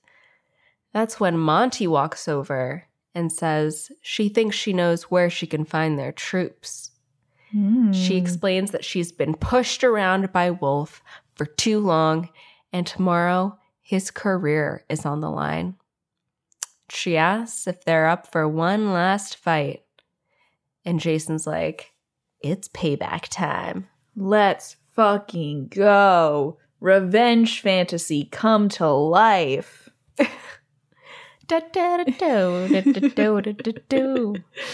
So we see Marty all excited for his first day of shooting, picking out his outfit, you know, chatting it up with Mr. Funny Bones. Meanwhile, Jason has gathered an entire army on the soundstage and says that he's gathered them all here today because they're the best in their given field and they all despise this man Marty Wolf. And we see his picture appear. Even like the security guard from the start of the movie is here. Yeah, the enemy of my enemy yeah. is my friend. exactly. So Jason starts explaining this elaborate plan that they have concocted. Red team, you're going to stall until my parents get to set. Blue team, distract and delay tactics. Gold team, mental warfare. so Kaylee clarifies that they need a complete psycho emotional breakdown.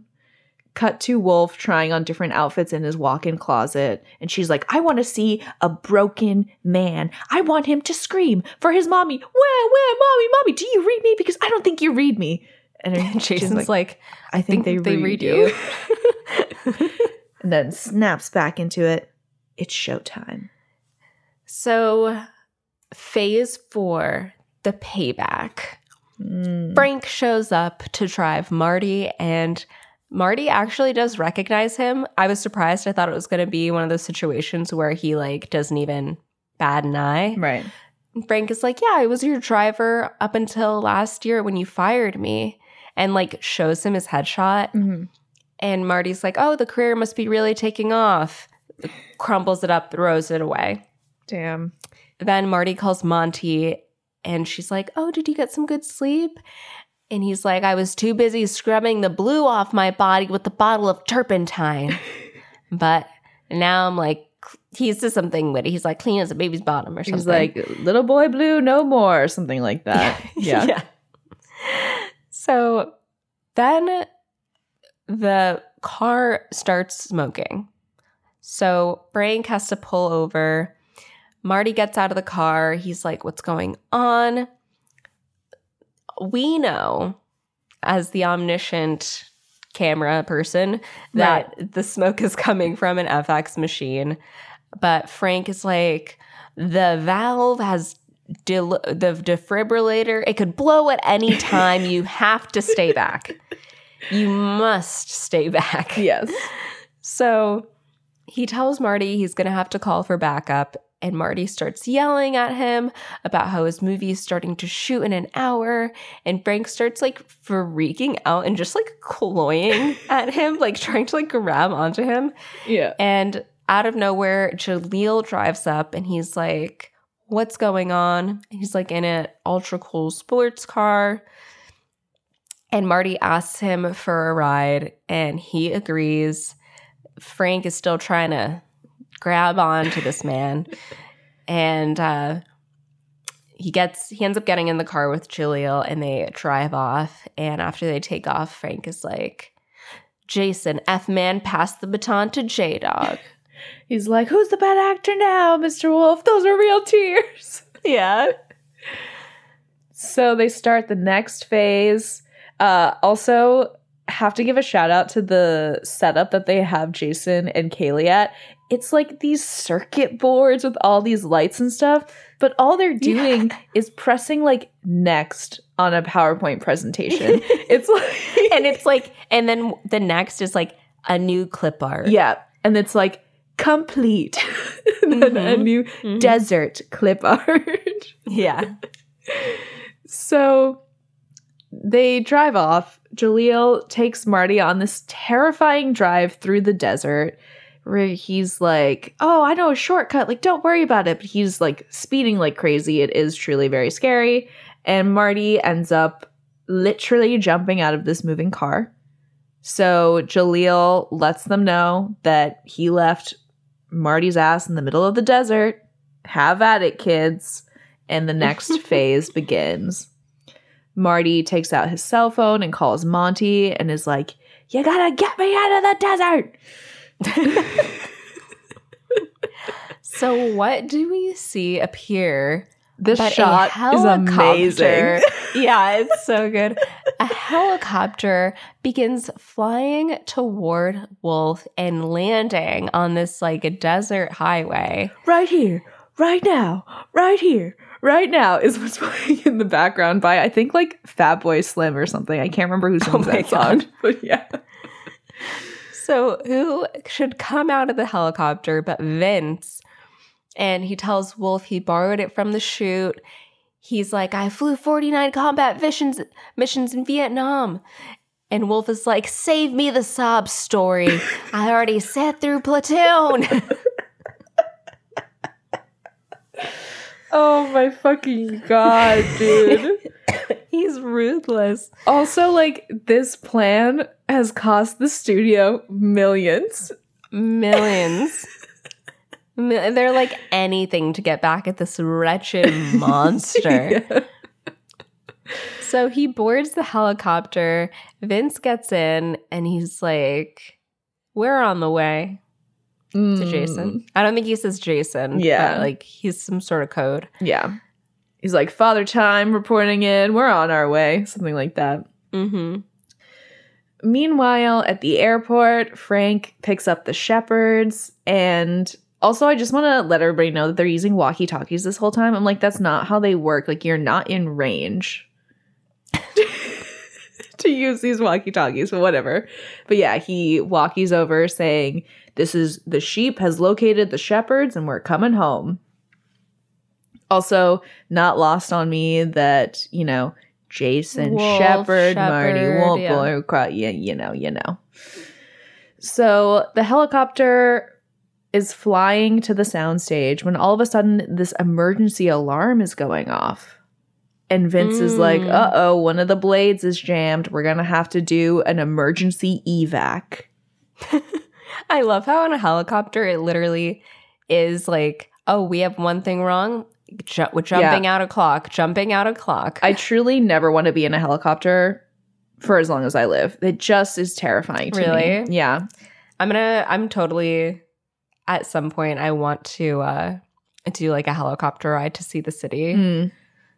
I think that'd be awesome. I will not be joining you. I, I'm just looking at her face, and she's like, mm. Mm. like, like looking at me like I am the stupidest person she has ever no, encountered. it's just it's No, just like it's I would. I would be freaking out the whole time. I would not even be- Yeah. be, able to enjoy it. Like well, I the crazy thing is, like, I have a fear of flying, right. but somehow to me, it does not terrify me. I wonder if it's because it's not like pressurized and you're not flying as as like at as Mm. high of an altitude. Maybe. Maybe, yeah. I, like, I'm definitely like feeling mad trapped when I'm in a plane. Yeah. I'm like, the steel cage can't let me go. the tube. I'm rattling around in here. Yeah. There's a colonial woman on the, the wing of the plane. There's a colonial woman churning butter on the wing of the plane. Oh, yeah. So, yeah, they do have to jump out of this helicopter. So Marty is freaking out. Understandable. You know, can't blame him there. And Vince is like putting on the parachute and he's like, What the fuck are you talking about? Like, have you ever have you ever done this before? And Vince goes, Oh, don't worry. I'm a professional. Granddad's been doing this a long time. And he also has to hold on because there's only one chute. Yeah. Absolutely terrifying. They, they, they might have actually killed Marty Wolf in this plan if he doesn't hold on tight enough. yes. But yeah, they jump out of the plane. Marty is screaming all the way down, and then all of a sudden we see behind a little curtain like another pilot pop up and take Yeah. over. Lets you know Jason know that they're out of the plane, they're airborne, and uh, Wolf is just plane? screaming. This plan is actually like so sinister. Yeah, Like the way that this this is in any dream I ever have, like this is how I commute. Like Right. it's always like, oh, first you have a car accident and then you're like have to jump out of a plane and you're running late and Yeah. like you can't and you're paralyzed. Mhm. Like that's I have so many dreams where I'm like driving a car, but like somehow I'm in the back seat or like Oh, I don't have full control over the gas and brake and I like drive off of a cliff and then I like have to land it on the other side. Like yeah, like absolute like at this point just kill me. Like Right, I a can't- just a horror show. Yeah, right, right. Anyways. and this is why I don't have a license. Safety first. but in the dream I'm always like I should be able to do this. Like what Right. is hin- what's the hindrance here?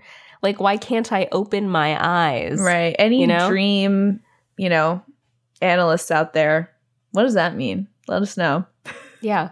Why can't I? Is it the the crazy car ride that is my life I'm unable to control? Who's to say? Who's to say? Yeah. So, meanwhile, back at the soundstage, Duncan arrives and asks Monty where Wolf is, and Monty's like, "Um, he's late. I know, not good." then, from over the hill, we see a broken, shattered, just decimated Mhm. Marty walking up, and Wolf calls Monty and tells her he's going to be there in a minute. Just stall Duncan. And Wolf cuts through a Western set, but Jason's there and he confronts him. Wolf stops cold. Jason shows him Mr. Funny Bones. Wolf tells him to give it back, but Jason tells him to come and get it. And then they take off on a goose chase and he gets in a golf cart. Wolf chases him.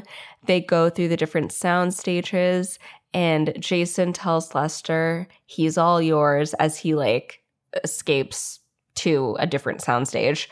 Lester, the computer geek, he turns on a water feature from his laptop and floods Wolf. I have seen this in real life on the Universal backlot. They do show you that Really? where they like release the water and everything. They're like, as seen in Big Fat Liar. oh, that's so fun. Yeah. And they show you the water. Yeah, like they they they do it and everything. It's very cool. Wow. Yeah. That's so fun. Um So yeah, uh, Marty Wolf gets waterboarded. what, what the fuck? oh my god. So yeah, they do the thing and back on set, the marketing head from earlier has arrived to shoot the big stunt. Frank has also corralled Jason's parents to the set. Wolf chases Jason through a house on the soundstage. It's like clearly like a half constructed like it's just the beams pretty much Yeah. and eventually they get to the top of the house. Jason flings Mr. Funny Bones into the air and they both lunge to get him, each managing to grab an arm. And Jason's like, Call my dad. And Wolf is like, No. Never. Yeah. And he does get Mr. Funny Bones back. And he's like, It's over. You lose and I win. And Jason's like, I don't think so. But Wolf is like, You're smarter than that. You wrote a story and I stole it, and now I'm going to shoot the greatest movie of my career. And Jason's like, Oh, so you admit it? You admit you stole my story. And Wolf is like, Duh, we've been over this.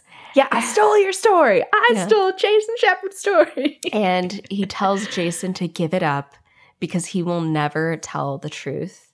And Jason's like, because the truth is overrated, right? And he's like, Hey, exactly. And that's when we hear the director yell, cut. Camera here, camera there, camera behind you, camera to the side. Mhm. camera up there. And we see dusty like float up on the director's chair. And he's like i was right. The only way to shoot this movie is from 12 different camera angles. Kastang, you're busted. and wolf looks over the edge he sees all the reps and duncan watching duncan fires wolf and wolf is about to kill jason yeah. so Jason like turns and just and jumps off of the building, nailing the stunt. Mr. Shepherd is like, Jason, I can't believe you did all this just to prove you weren't lying. And Jason's like, I really wanted to earn your trust back, Dad, Well, you did. by like lying to you 2,000 more times. yeah. and Wolf tries to like rally everyone to shoot the film. Um, but they leave, like obviously. Yeah. There's two things. Love that, you know, Jason brings back. He's like, if there's one thing that I learned, it's that the truth, it's not overrated before he runs and jumps off the building. But also, the first shot where you see him jumping off the building, the uh the like big blow up trampoline thing is not there. Jesus Christ. But then like it cuts back to Wolf or it cuts to the mom or whatever, who only looks like mildly concerned yeah. then it cuts back to Jason jumping, and then the blow up trampoline is there. Yeah. So notice that every time I watch it. But very satisfying moment while everybody just laughs at Marty Wolf and walks away. And he's like, You're all fired. And somebody just yells, You suck, Marty, as they walk away. But then what happens? Oh my God, the movie Big Fat Liar does come to be. And who is playing Kenny Trooper? Frank! He finally got his big break. We're sitting in the premiere, and the movie ends as he shrinks back to his normal size and looks at Penny, the love of his life, and says, You're right. The truth is not overrated. And the whole audience claps. It's, I guess, a, a critical hit. Uh, everybody is is thrilled with this film. You see Jason sitting next to Kaylee and Monty. We learn that Monty wrote and directed the movie. In the credits, it Mhm. says based on the story Big Fat Liar by Jason Shepherd. Miss Caldwell is there. She claps for her student. Everybody is simply thriving. Then we have a little post ending scene where Wolf shows up dressed as a clown for a kid's birthday party. Oh no, it's the Masher's son. Lil Masher. Yeah, and he's like, "Yo, Lil Mash, show him your nutcracker." So Lil Mash runs for Wolf and you know, mashes his nuts, I guess. And the movie ends with Paul Giamatti's face just contorted in pain. Can you move it like this? I can shake it like that. Can you Can you move it like this? I can shake it like that. The songs used to be so simple. I know. Wow. What a film. Mm-hmm. I have the best time ever every time I watch this movie. It's just so fun. Mm-hmm. And it, I'm like, oh, huh, I'm bored. No, I'm not because you're fucking dying. This man, Baloo, he's after you. He's getting you arrested. You're making a plan Mhm. to to like have him have a psychotic breakdown. like it's moving. It's moving constantly. Exactly. We're in motion. Yeah, this movie is so full of energy. And Mhm. I think that the the composer and the music supervisor, I don't know if they're one and the same, but like did an amazing job with really keeping this movie high energy the whole time. Like we have so many great needle drops, but even just the score itself, like I don't know, I just felt like so up the whole time. Definitely. And the color scheme, like everything. It's so fun. It's so energizing. It really moves. It's so funny. Like we have some really great performances. Not, I mean, we've sung Paul Giamatti's praises this whole episode, but also I really want to give credit to Amanda Bynes and Frankie Muniz for really Definitely. holding their own and having some very, very solid comedic performances. And yeah, like I really don't have anything bad to say about this movie. I think it's so funny. It's obviously very, you know, off the wall, like exaggerated. There's a lot of moments of satire that are parod- parodying various genres, Mm-hmm. but I think it's hilarious. Like I truly, truly love this movie. I love it. It's literally like lit like teenage kid writes stories stolen by big time movie producer Mm-hmm. gets revenge on big time movie producer like it doesn't have to be a crazy plot like you don't need to reinvent the wheel Yeah. you just have to be creative and wow suddenly you can do so many movies and you don't need like cgi in every movie Mhm. you just need like a good idea and good actors to do it and like oh i don't know call me crazy a good script Yeah. like Call me crazy. this movie yeah because the movie was made on granted like we mentioned paul giamatti like wasn't as big of a name back then and it's also probably just more expensive to make a movie than it was in 2002 but right. they didn't spend a ton of money to make this movie it was just like a fun adventure Mm-hmm. comedy Yeah, like very self-contained, um, kind of wacky, but also like really fun, especially to watch as a kid. Like getting to see these kids like going through that warehouse. It's such a fun sequence, and like I remember watching that as a kid and being like, "Oh my god, I wish I could do that. That looks so cool." And I think that like if this movie came out now, that whole scene with them in the warehouse would kind of read as like I don't know, like product placement or like self-advertisement, but at the at the time it just really felt like wow, look at them looking at these amazing like set pieces from these movies that we all love. Like it's seen with reverence instead of like, oh, they're just trying to shove their other movies down our throat. It doesn't read like that at all because I think the way it's shot it just like pans over things very casually rather than being like, and this is from the Grinch and this is from Star Wars, you know? yeah So yeah. the grinch's tits down here Yeah.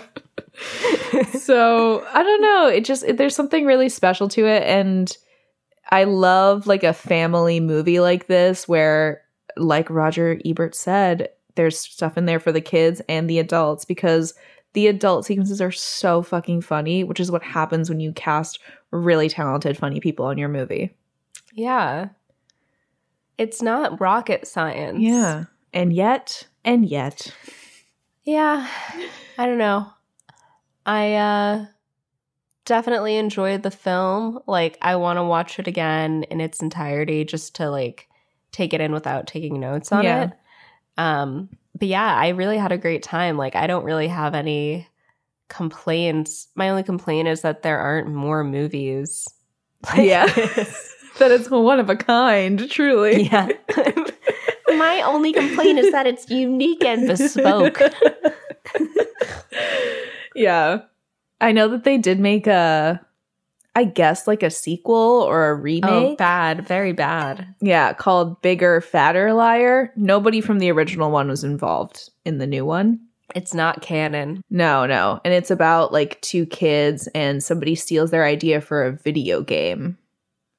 And I think it's Barry Bostwick is the you know, the Marty Wolf character in it. But yeah, it it has that kind of like home alone-ish quality, like kids pulling pranks. That's always so fun to Yeah. watch, especially when you are a kid and yeah, to see like a, a witty rambunctious child who also learns a lesson of like, hey, lying is bad. I should be truthful. You got a little moral in there, and that's all you can really ask for. Yeah.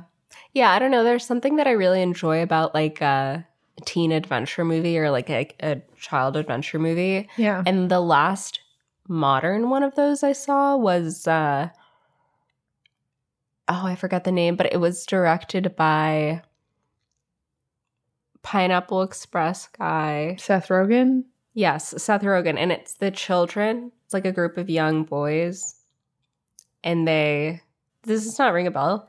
Oh, let me see if I can oh, the is name. it with Jacob Tremblay from Yeah.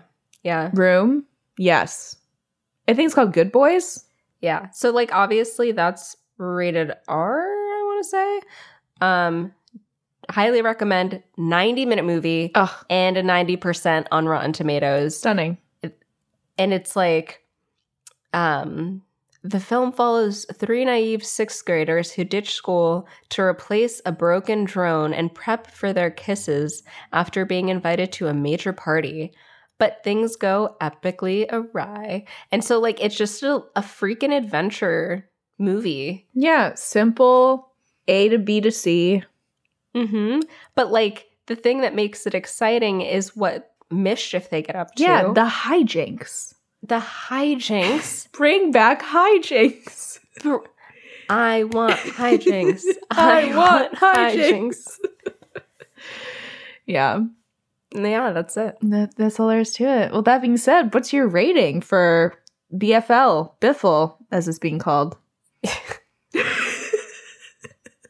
As it's been known to be called. um, I'm gonna give it. I'll give it an 8.5. yeah. Maybe I swear to God. Am I am I gonna do Go it? Am I gonna do it?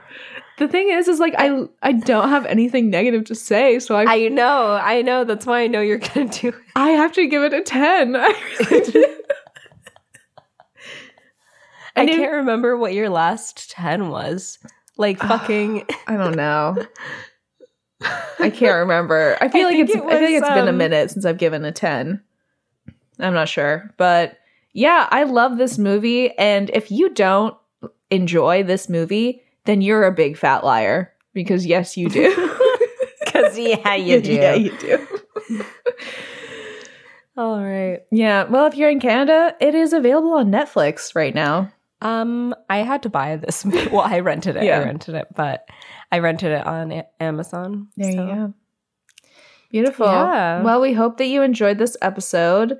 Let us know your favorite uh, Marty Wolf one liner Mm-hmm. from this app. I know there are many. And yeah, if you want even more content, you can always listen to our Patreon episode of Enchanted. It was a very fun time.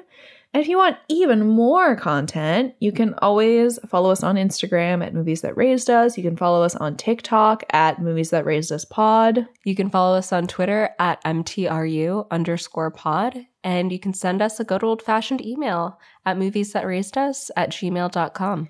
Yes, and we will see you next week for the start of Fall in Love February. Oh my God, I'm shooting an arrow.